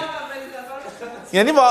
من حرف تو رو ببین من می‌تونم اینطوری ترجمهش کنم ترجمهش کنم. ببین این هم همون بیان حرف تو میشه. به نظر میاد که ما اولین حالا آدمی که داره به قول تو یه ذره در مرز تحلیل قرار می‌گیره نسبت آدما در هر صحبتشون نسبتشون با اون سنجیده میشه. که آقا این مدافعش شد مخالف شد یا نیوترال و اگه احساس کنیم داره من فکر کنم این فضا رو ما تو مناظره ها می‌بینیم دیگه. یعنی با یه جمله یهو می‌بینی که خب دیگه میگن آقا پس الان فعلا مثلا اینا افتادن یه سمت. حواسمون باشه که. می‌فهمم. یعنی آره آدم نسبت برقرار می‌کنه. خواسته یا ناخواسته اساس موضعی که می‌گیره. جان؟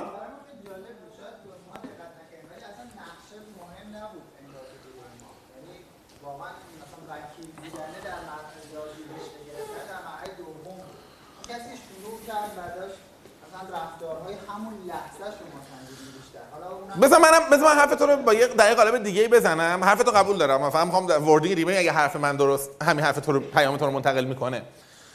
ما اگر این مز... اگر این جلسه نبود و فقط یک گروه بودیم یعنی ما الان انقدر گروه مختلف نبودیم احتمالا معتقد بودیم خیلیامون نمیگم هممون که این چیدمان بازنده قطعیش مشخص است.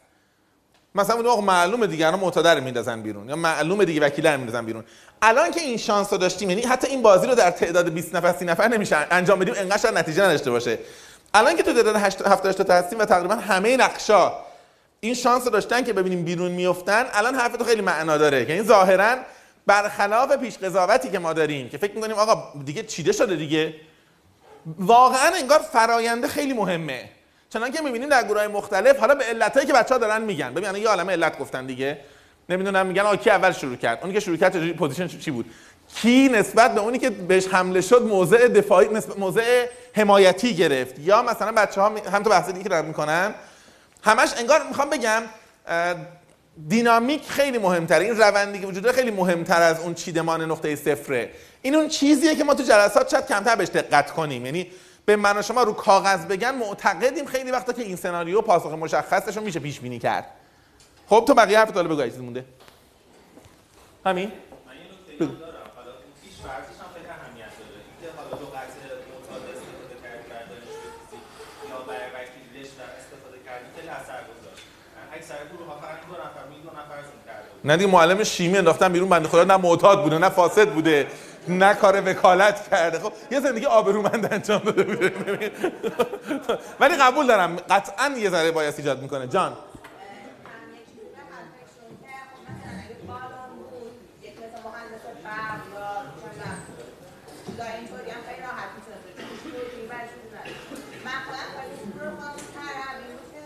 شما می- می‌دونم مثلا تو گروهتون چی کاره بودید تو اون عدد سمت ها ما از برقه بودید خب خب ببخشید نفهمیدم اولش تلاش کردم ببینم بقیه چه نظری دارن؟ یا آها. نظرشون چیه؟ و بعد سعی کردم یه جوری بازی کنم که هیچ وقت اصلا باز برنگره سمت خودم چون مثلا حالا اگه قایم پا رویم اصلا من احتیاجی نداشتن و یه دیگه جو گذاشتم که خب بحث سرم دو تای دیگه باشه و مثلا خودم نظری نداشتم کدومو باید تازه شانس اوردی قایق بود اگه بالون فرض می‌کردن هیچ خاصیتی نداشتی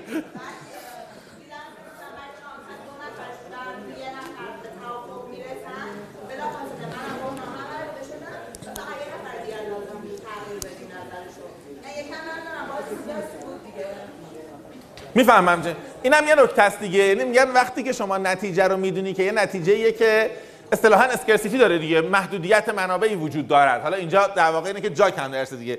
خیلی وقتا آدما موضعشون بر اساس اینکه الان اقلیت و اکثریت چه شکلی شده انتخاب می‌کنن. شاید شبیه تو دوازده مرد خشمگین زمانی دیدیم که دیگه تقریبا داشت یه اکثریتی شکل می‌گرفت.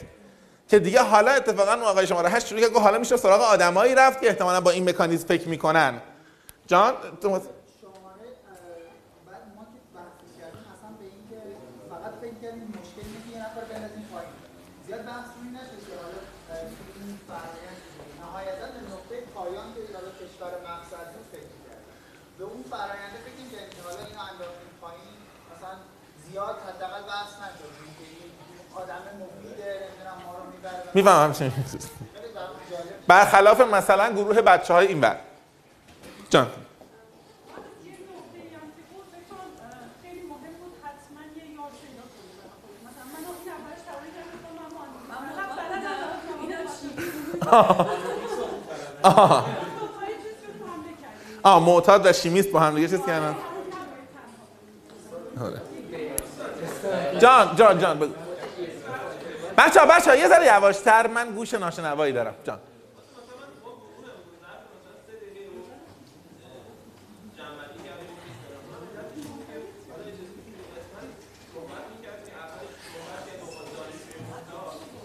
که مثلا فلانی مهندس برق خوبه مثلا پزشک خوبه بعد دو سه نفر مونن یهو همه روش رو کردن به عنوان نفر اول صحبت کننده و یهو هم نظر همه چیز دارن می‌فهمم چی میگی. یعنی اون دو نفر اول که آقا به نظر من شانس هست شدن ندارن فقط کافی بود یه نفر دیگه هم بره تو جبهه اونایی که شانس هست شدن ندارن که بازی بیفته اونور شبیه یه جور شبیه همین در واقع تیم بندی و یارکشی که بچه دیگه می‌گفتن. آره می‌فهمم چی میگی.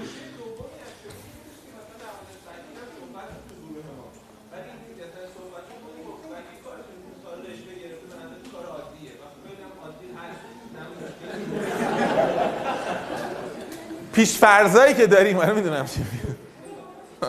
یعنی اگه وکیل بود رشوه نمی‌گیره پیدا بود که حتی در رشته خودش هم ارزه نداره می‌دونی؟ قضاوتتون ظاهرا این بوده. خب جان جان عزیزم.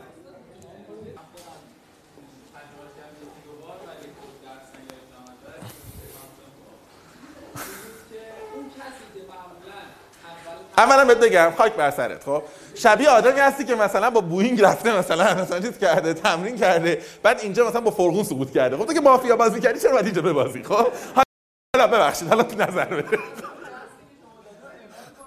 شوخی می‌کنم ولی جدا شوخی. خوشحال شدم که مافیا بازی کردی و یادم باشه که 5 دقیقه من به بچه‌ها تاکید کنم که بازی بکنن بعد از حرفمون. بگو.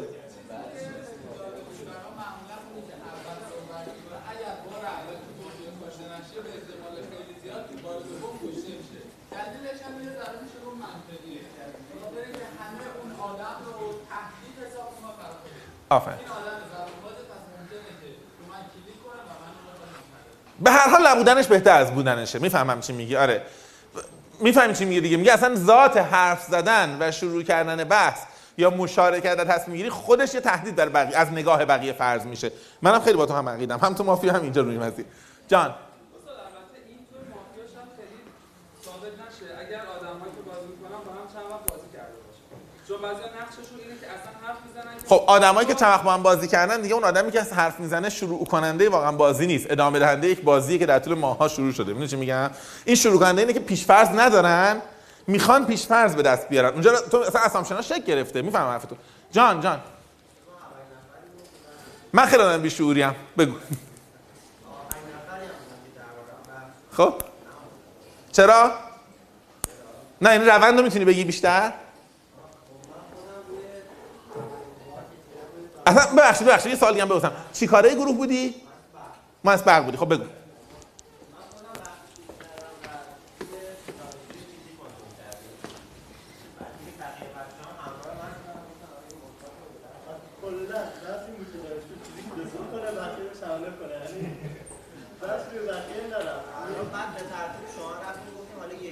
تو شروع کردی و با حمله هم شروع کردی. به فیزیک عالی بود جان فرض دوستی بین بچه ها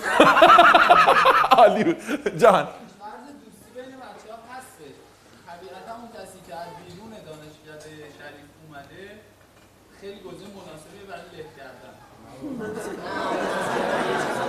جان بگو. تو بگو. بچه ها بچه ها یه لحظه یواش. بچه ها بچه هاش. جان. میگی نقش خودت چی بود تو گروهتون؟ ما از برقی خب؟ بزن اینجا بایستم تا اذیت نشی خب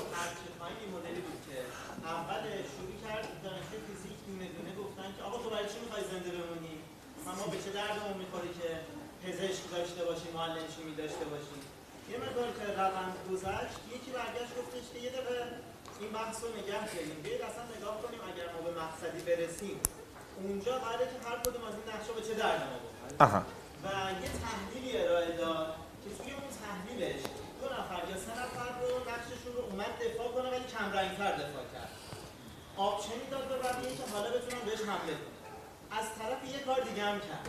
گفتش که برای اینکه اگر بخواد یه نفر بیفته پایین نیاز به اینه که همه بهش رأی بدن. آره. به این و این من رأی نمیدم. پس دو تا اتفاق میفته. یا از این دو نفر باید انتخاب کنیم یا خودمون بندازیم حالا اون سه نفر وامدار شده بودن به این از حتی حتی غیر وامدار منطق حکم می‌کرد که بهش فکر نکنن. یعنی می‌خوام بگم تو از بحث وامداری احساسی که آقا اگه این می‌خواد هیچ وقت من رأی نمیده خوبه این بمونه دیگه. آره می‌فهمم بعدیش گفتن یه رأیگیری اولیه انجام بدیم رأیگیری اولیه رسید به این که اه، دانشجوی فیزیک سه تا رأی داشت معلم شیمی فکر کنم یه دونه رأی داشت وکیلم دو تا رأی داشت دو نفر مونده بودن که رأی نداده بودن یکی از اون دو نفر برگشت گفتش که ببین الان ما می‌تونیم بریم دوباره بحثا رو از اول انجام بدیم یا سعی کنیم که روی یکی از اینا به توافق برسیم خب این بحث ادامه دار شد تا رسید سی ثانیه آخر. سی ثانیه آخر این مطرح شد که الان ما می‌تونیم روی این اجماع کنیم یا خودمون هم بمیریم. آها. و با اجماع رو اون دانشجوی فیزیک اون خدا فرض شد جان همین که میگه که آدم بهتره که زیاد صحبت نکنه مثلا توی بازی مافیا خب همه همسر ولی اینجا که مثلا دارین اسم رشوه‌گی بونه و معتاد و اینا توی یکی می‌ذارین نمی‌تونه مثلا وقتی همه میگن خب دانشجو فیزیک بمیره دیگه دانشجو فیزیک ساکت باشه یعنی من که خب تو وقتی صحبت می‌کنی وقتی می‌گفتن بمیرید و صحبت می‌کنی تو نفر دوم می‌ذارن این تو که داری میگی. نه نه من دانشجو فیزیک بودم. خب می‌دونم میگم یکی قبلش گفته که دانش فیزیک باید بمیره دیگه. خب آره ولی منظورم نمیشه خیلی ساکت بود آره ولی ولی اینکه خودت از اول شروع کنی بچه ها امیدوارم رو اعتیاد من پیش قضاوت منفی نداشته باشید. خب من بحثم اینه. تو فیز- فیزیک تو مردی؟ تو نه نه آه. آه من استدلالم این بود که من که بالاخره میمیرم شما یه نفر دیگر رو بکشین که مثلا بعدا که مثلا منم مردم منابع محدودی که بهش می‌رسیم راحت‌تر بین خودتون تقسیم کنین آه. الان مثلا منو بکشین فقط یه نفر رفته ولی مثلا یکی دیگر رو بکشین اون وقت دو نفر رو از دست میدی راحت‌تری. آه. یعنی چیزتر منطقی فهمیدم. جان. دیپلمات اینو داشتیم مرد آره. ببخشید لغت مردن رو کار. یه دیپلمات مرده داریم. یعنی پزشک مرده من داشتیم نداشتیم. پزشک مرده داشتیم. من فکر کنم معتادم بیشتر از همه. آره. معتاد شد. نه مهندس برق مرده نداشتیم فکر کنم. داشتیم چی؟ ببین ببین حالا میشه اولا که چیزه؟ اولا که این نکته بگم. بذار. اولا برای اینکه نتیجه علمی بگیریم باید خب توی جامعه خیلی بزرگتر انجام بدیم. ولی اگه از من بپرسی احساس می‌کنم تصویری که از یه مهندس برق وجود داره تقریبا هیچ چیزش اتچ نمیشه. می‌دونی مثلا تو کیس ما ها ببین ما وقتی داریم میگیم مثلا دانشجو معتاد چیزی تکلیفش معلومه حداقل وکیلش معلومه. انقدر نیوتراله می‌تونستیم شاید اینطوری بگیم که آقا ایشون دیپلمات ایشون ایشون شغلش نمی‌دونیم. یعنی می‌خوام بگم از نظر بقیه انقدر خونساته از بقیه است. شاید یه علتش این باشه. ولی به هر حال به دینامیک گروه هم ربط داره. قبول دارم که معتاده بیشتر از بقیه در معرضه عمدن در این کیس معتاده رو می‌ذارن. به خاطر اینکه وقتی شروع میشه اگه از آدما بپرسن حالا من عمدن نپرسم بخاطر اینکه احساس کردم شاید جهتگیری بده. می‌پرسم میگم فکر کنید کی شانسش بیشتره؟ یکی احتمالا میمیره؟ و همه تقریبا میگن معتاد میمیره. یعنی اه، این که معتاد در بیش از نیمی از موارد شاید نیمی از موارد معتاد مرد قابل درکه. بیشتر بحث اینه که آدم ها قبل فکر می‌کنن در 100 درصد موارد معتاد بمیره. یا در 90 و چند درصد داد معتاد بمیره اصل این کیس سوگیری داره به سمت قتل معتاد. و نتیجهش بیشتر اینه که اتفاقا برخلاف چیزی ما فکر می‌کنیم قز اتفاقی که میفته روندی که شکل می‌گیره خیلی تاثیر داره. من این چند تا نکته هم بگو بعد دوباره ادامه میدم مخصوص در تایید این نتیجه بچه بگم همون مثلا پیش‌فرض ذهنی آدم‌ها خیلی مهمه. ما تو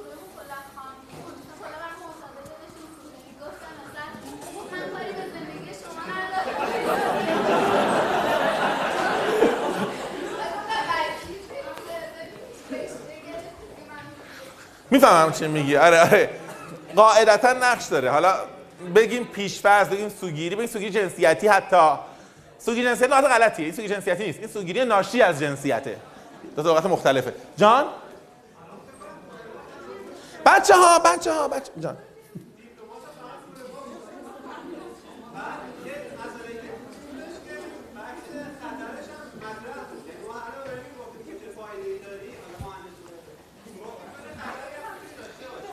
آره.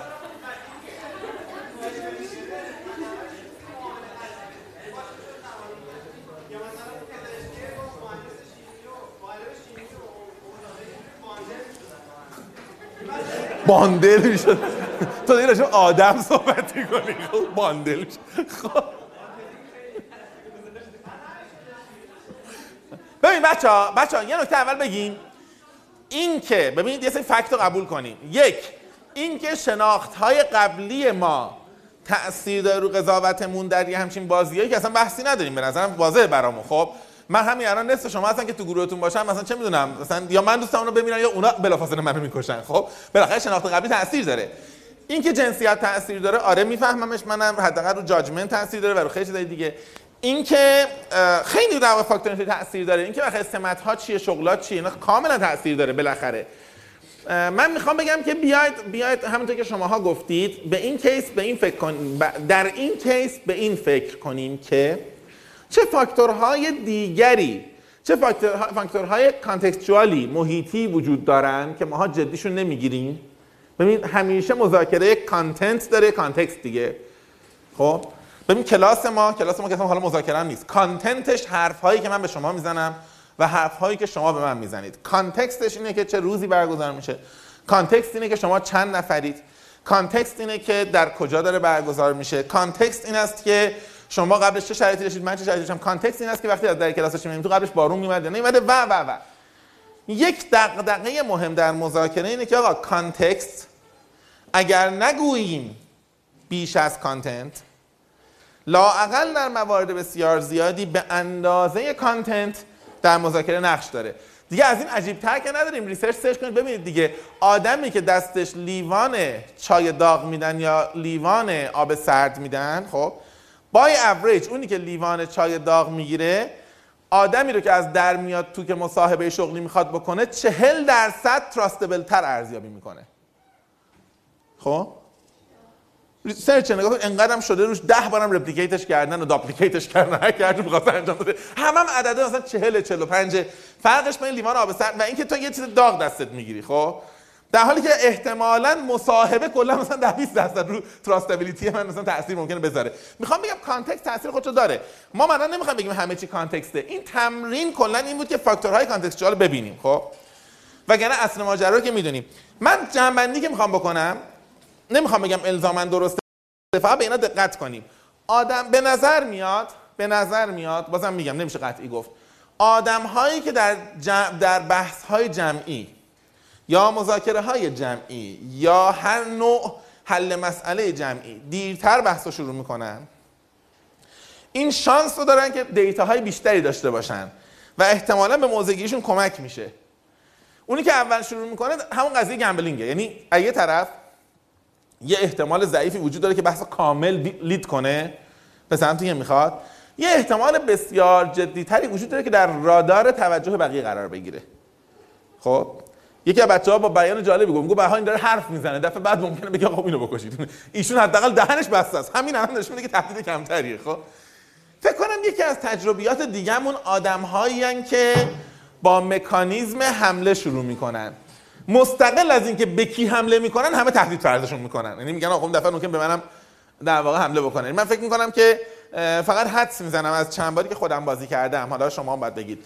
حدس می‌زنم حتی آدمایی که با دفاع شروع می‌کنن position محکمتری دارن. چون یکی بچه اشاره کرد البته. چون مینیمم یه نفری وجود داره که میگه آقا پس من این برام تهدید نیست و همین consensus توافق کلی رو از بین می‌بره عملا. یکی یعنی چی شد؟ خب من فرضم اینه رفت آدم باشه. یه حداقل فرضی رو داره. آره من فهمیدم تو تصویر حساب داری. میگی گفتم سلام من اگه می‌خوای فوش بدی من بهش بدم. من که دارم میرم شما رابطتون خراب نشه. من میگم، جان. آه. کنه. یعنی ما درسته میگیم اتوریتی آدما در کردیبیلیتی لغت بهتر کردیبیلیتیشون فرق داره. آره یعنی تمایزی که ما میگیم ایجاد بکنه کسی که اول بزنه خب در نگاه اول میگیم خب که کی هست؟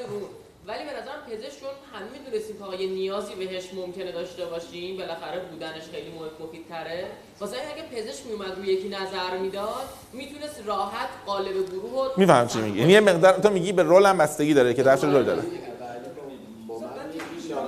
جان سب کن تو- سب کن جملتو نشنیدم وسطش بگو بعد تو بگو. چی. گفتم علی که کلمش تو آب آوردیش بیرون بود که لابی کرد رو پزشک آخر. تو آب آره دیگه می‌خواستیم اول آه. فیزیکدان رو کنم مثلا دقیقا همین حالت شد یعنی من حس می‌کنم تو این بازی سوگیری ها بالاخره روی معتاد و وکیله یعنی شما قالب نفراتم تو الان می‌خوای شیمیستایی که مردن رو به بیورزگی متهم کنی با این حرفت؟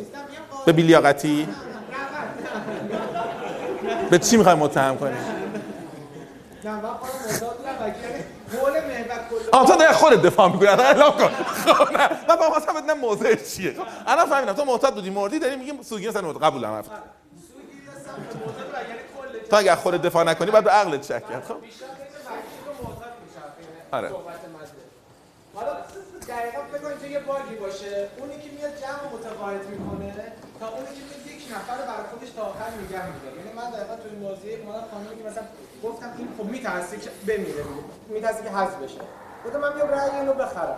همون یه دونه همه رأی من جمله اینو میفهم. بچا از اولین جلسه چطور زیاد گفتی این حرف مهمیه داری می‌زنی خب بچا اصلا قضاوت گذشته نشد. این حرفش مهمه این دفعه.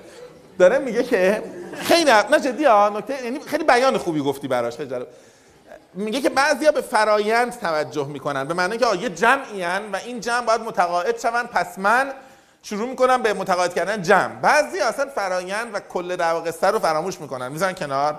میگن جمع چیه؟ ما با تعداد آدم طرفیم. من, من اصلا کاری به متق... درسته که فرایند ما متقاعد کردن جمع است. من یه چیز دیگه تعریف می‌کنم. متقاعد کردن یک فرد. و نتیجه می‌گیره. در واقع نگاهش که نهایتا ما با یه تعداد آدم طرفیم. من ایندیویدوالی راحت‌تر می‌تونم کار کنم. این اتفاقی که در مذاکره سازمانی هم به نظرم بارها میفته دیگه. ببینید خیلی فرق داره خیلی فرق داره که من فکر کنم که دارم میرم مثلا یک شرکتی وام بگیرم به سرمایه گذاری کنن و اینها نمایندگان سرمایه گذارند این نگاه جمعی است که تو اول گفتی. یا این که میگم آقا اینا چهار تا آدمن. من ببینم کدوم اینا رو میشه راحت تر راضی کرد. من با اون دارم صحبت می‌کنم که یه رأی داشته باشم برای زمانی که من تو جلسه نیستم. ببین بالاخره من میرم بیرون از اینجا.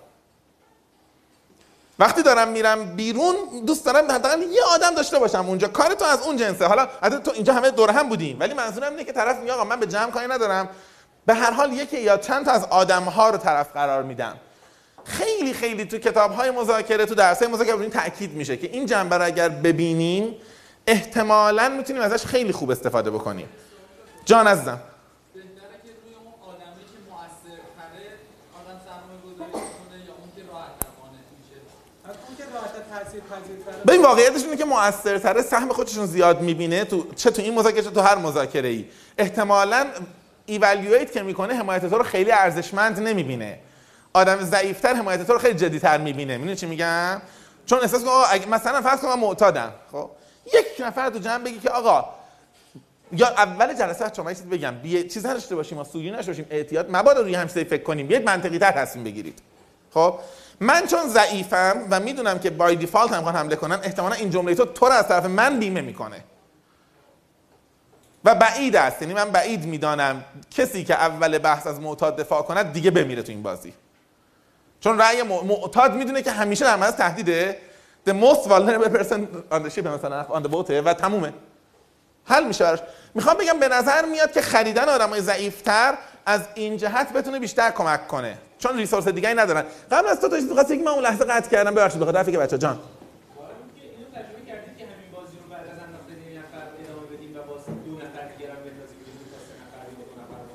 نه راستش ولی دارم فکر می‌کنم که خیلی نفر دومه خیلی آموزنده تر می‌تونه باشه دیگه احساس می‌کنم نفر دوم آره. نکردم ولی الان که میگی آره می‌دونم. می‌دونم چی میگی. چون اون آدمی که یعنی نفر اول زباله پیشفرض ها و اشتباهات و خطاهات گروه خطای گروهی که میره بیرون. شبیه مافیای رانده اول میشه که میگن نفر اول که میمیره خیلی مهم نیست. می‌دونی؟ از نفر دوم اگه دقیقاً نفر که میره یا تو اصلا گناهی نداری. بخاطر یکی باید میمردی می‌فهمم چی میگی. آره می‌فهمم چی میگی. نراستش ولی حرف درستیه. دفعه بعد همین انجام میدم میگم ایده خودم بوده. تو واسه چیزی بگی می‌تونیم بگیم که تو این بازی هر نفر اگه با یه نفر دیگه ائتلاف اتحادی تشکیل بده هر دوتاشون یه قول معروف سیفن. آره. بعد هزینه کمپین هزینه زمانی هست که ضعیف‌ترین فرد رو پیدا کنه و بگه من من با تو کار می‌کنم. کمترین هزینه رو میده که اون بازی آره. می‌فهمم چی میگی. آره. این بازی بازی کوالیشنه بازی در واقع یه جورایی ائتلافه قبول دارم حرف تو. جان استاد فکر می‌کنم وقتی که تصمیم گرفته میشه قضیه که هست میشه دیگه نباید تصمیم برگرده به خاطر اینکه احتمالا یه عالمه رابطه های مثبت منفی شکل می‌گیره بین آدما آره. آها تو در نقد مثلا این گروه داری میگی. میگه این, این جنس اصلا reversible نیست و اگر فرض کنی reversible احتمالا اصلا از سناریو و فضای واقعی حاکم بر case دور میشیم. آره می‌فهمم چون. قبول دارم.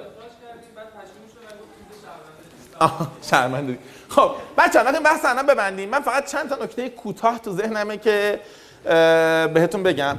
نکته اول رو اولا بچه ها گفتن. احتمالا خیلی تو مافیا بازی کردید. اگرم بازی نکردید بازی بکنید. خب ثواب داره. برای این دنیا ثواب داره. احتمالا می‌دونید که بازی اوریجینالی روسیه و احتمالا می‌دونید که روس ها این رو در scale 200 تا 300 نفر در یک party انجام میدن. خب؟ و role هایی که دارن در بعضی از version ها به 90 مورد می‌رسه. خب به خاطر همین هیچ غیر روسی نمیشه با روسی بازی کنه. وقتی بازیشون رو مینیمال می‌کنن میشه 20 تا role. ما کلا 5 6 تا role داریم مینیمال می‌کنیم با دو تا شروع می‌کنیم.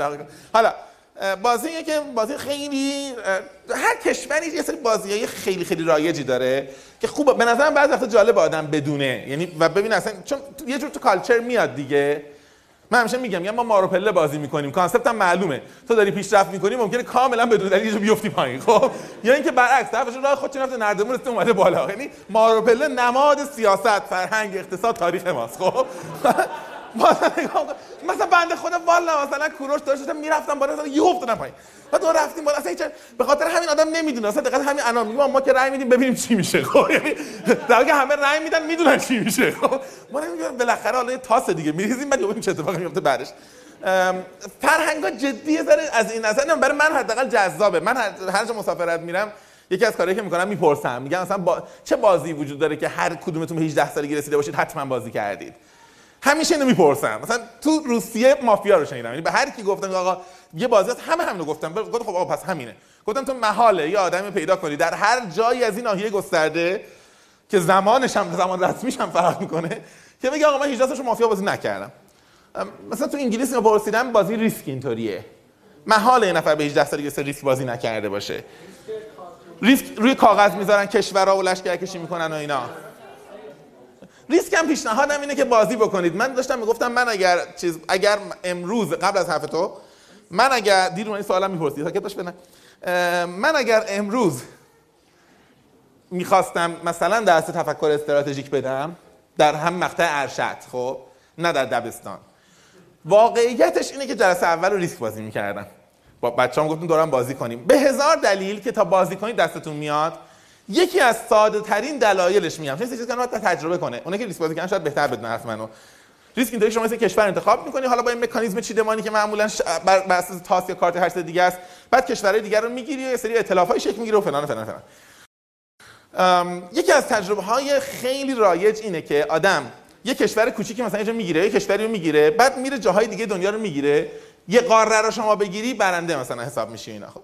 ولی ولی من جای دیگر می‌تونم بگیرم و دیگه لشکرم هم جابجا کردم. حس این که من از اول بودم در آفریقا.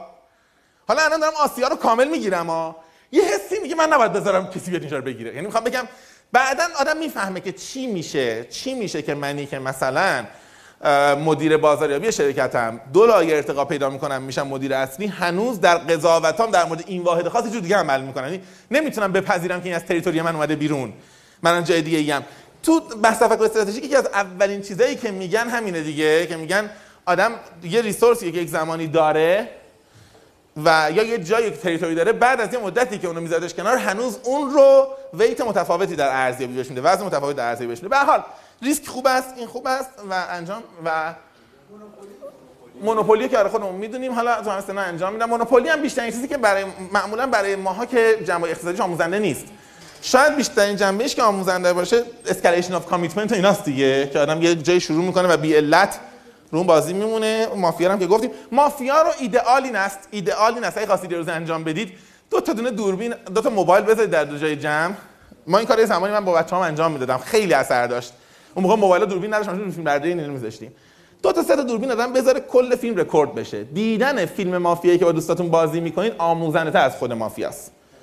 چون تو خود مافیا ده بار مافیا بازی کنید. یه بار ضبط فیلمشو ببینید. قول میدم دومی جذاب‌تر آموزنده تره چون دفعه اول آدم پارت اف گیم دیگه یکی از بازیه و بعد یه عالمه پیش فرض داره. دفعه دوم دیگه حالا ما همه معما حل شده. می‌دونیم که کی چی کاره بوده. دیدن فیلم که آدما ریسپانساشون علائم چهرهشون نسبت به اتهام ها زبان بدنشون چه تازه آموزنده میشه. ببینید بچا شما هرگز نمی‌توانید در فیلم های جهان از بالیوود تا هالیوود و حتی ایران که بیرون این طیفه. خب نمی‌توانید فیلمی پیدا بکنید که از نظر آموزش body language و facial expression ایدئال باشد. شما یه سری بازیگر طرفی خب؟ ولی یه فیلم مافیا فیلم واقعیه. به که آدما واقعا facial expression دارن واقعا emotion تجربه می‌کنن واقعا تهدید باخت تجربه می‌کنن. می‌خوام بگم بنابراین به نظرم برای یادگیری به جای اینکه آدم بره نمی‌دونم حتی کار متوسط پولکمن رو ببینه خود بچه ها اگر در یه گروه 5 تایی 10 تایی 20 تایی مافیا بازی کنن و رکورد کنن و بشنن ببینن واقعا به نظرم شگفت انگیزه حتما پیشنهاد می‌کنم اعتماد بکنید این کاری رو انجام بدید. یه ذره وقت می‌گیره ولی خیلی خیلی آموزنده است. به عنوان فیلم آموزشی می‌تونید یه عمر داشته باشید. و تو می‌خواستی چیزی اون ته بگی؟ بگو الان. بعد بیام جلو. بگو بگو. آره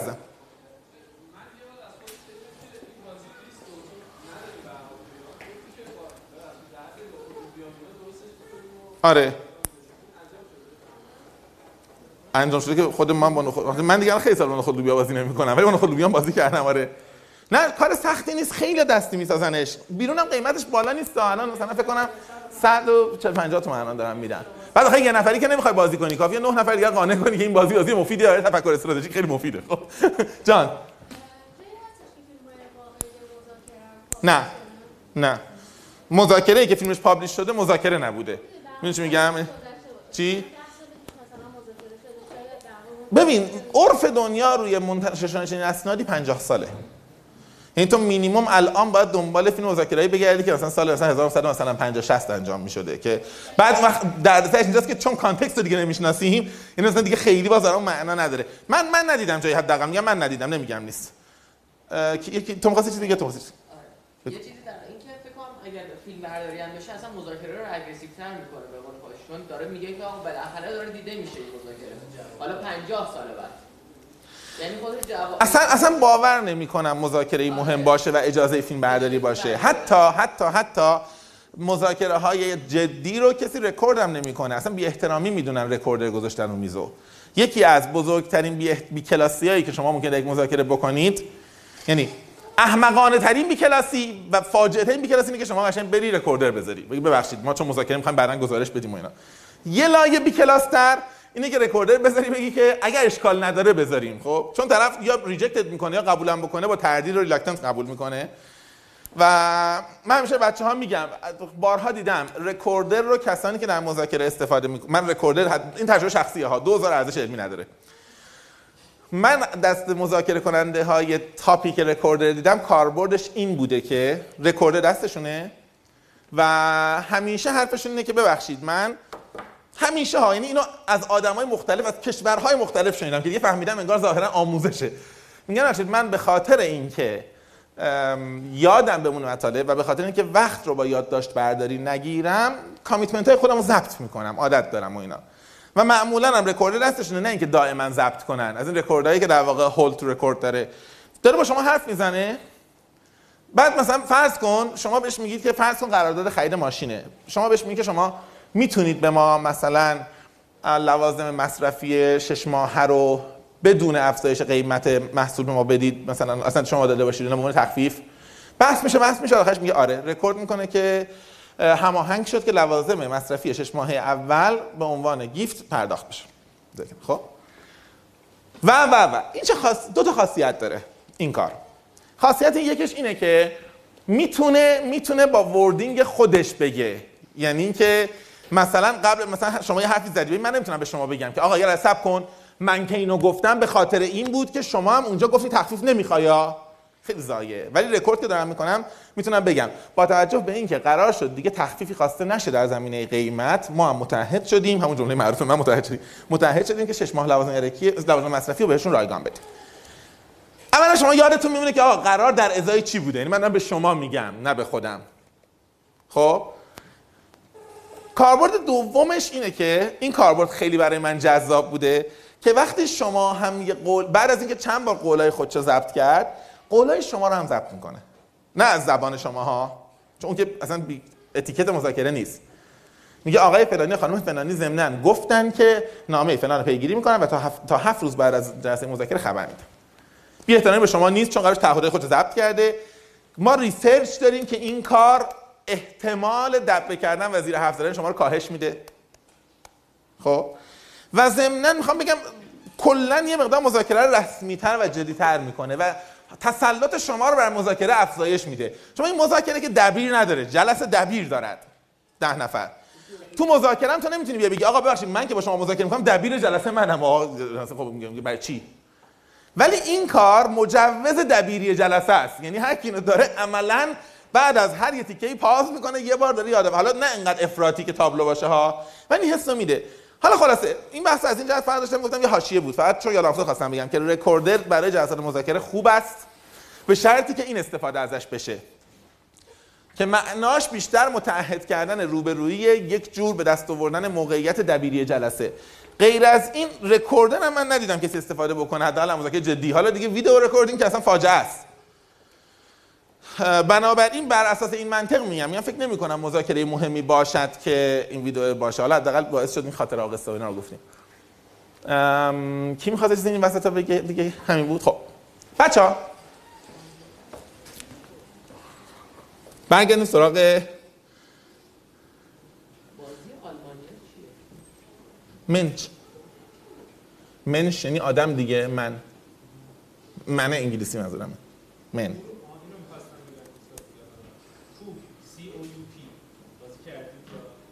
نه نه نه اصلا نشنیدم واقعیتش.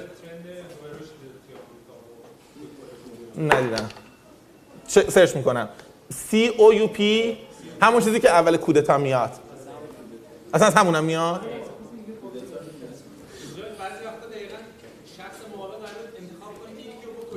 آه. چجور بازیه؟ بین آدماست یا بورد گیم یا چیه؟ کارت گیمه. کارد گیمه. گیم اینا حتما امروز تحقیق می‌کنم. وقت خالی دارم تو ترمینال.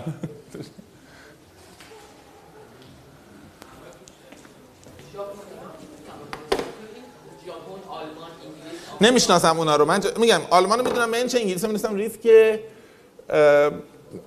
اروپای شرقی خیلی عین خودمون در حد یه موقع دارم و اینا یه سری بازیاشون این چند بار پرسیدم. نه یعنی یه سری بازیایی دارن توضیح بعد خب میگه خب مثلا حالا آره. خب رود نمیشه اینو بگی بعد تعریف کنی چه فرهنگ جالبی دارید اینا. می‌دونید خب تو دلت میگه آخه مثلا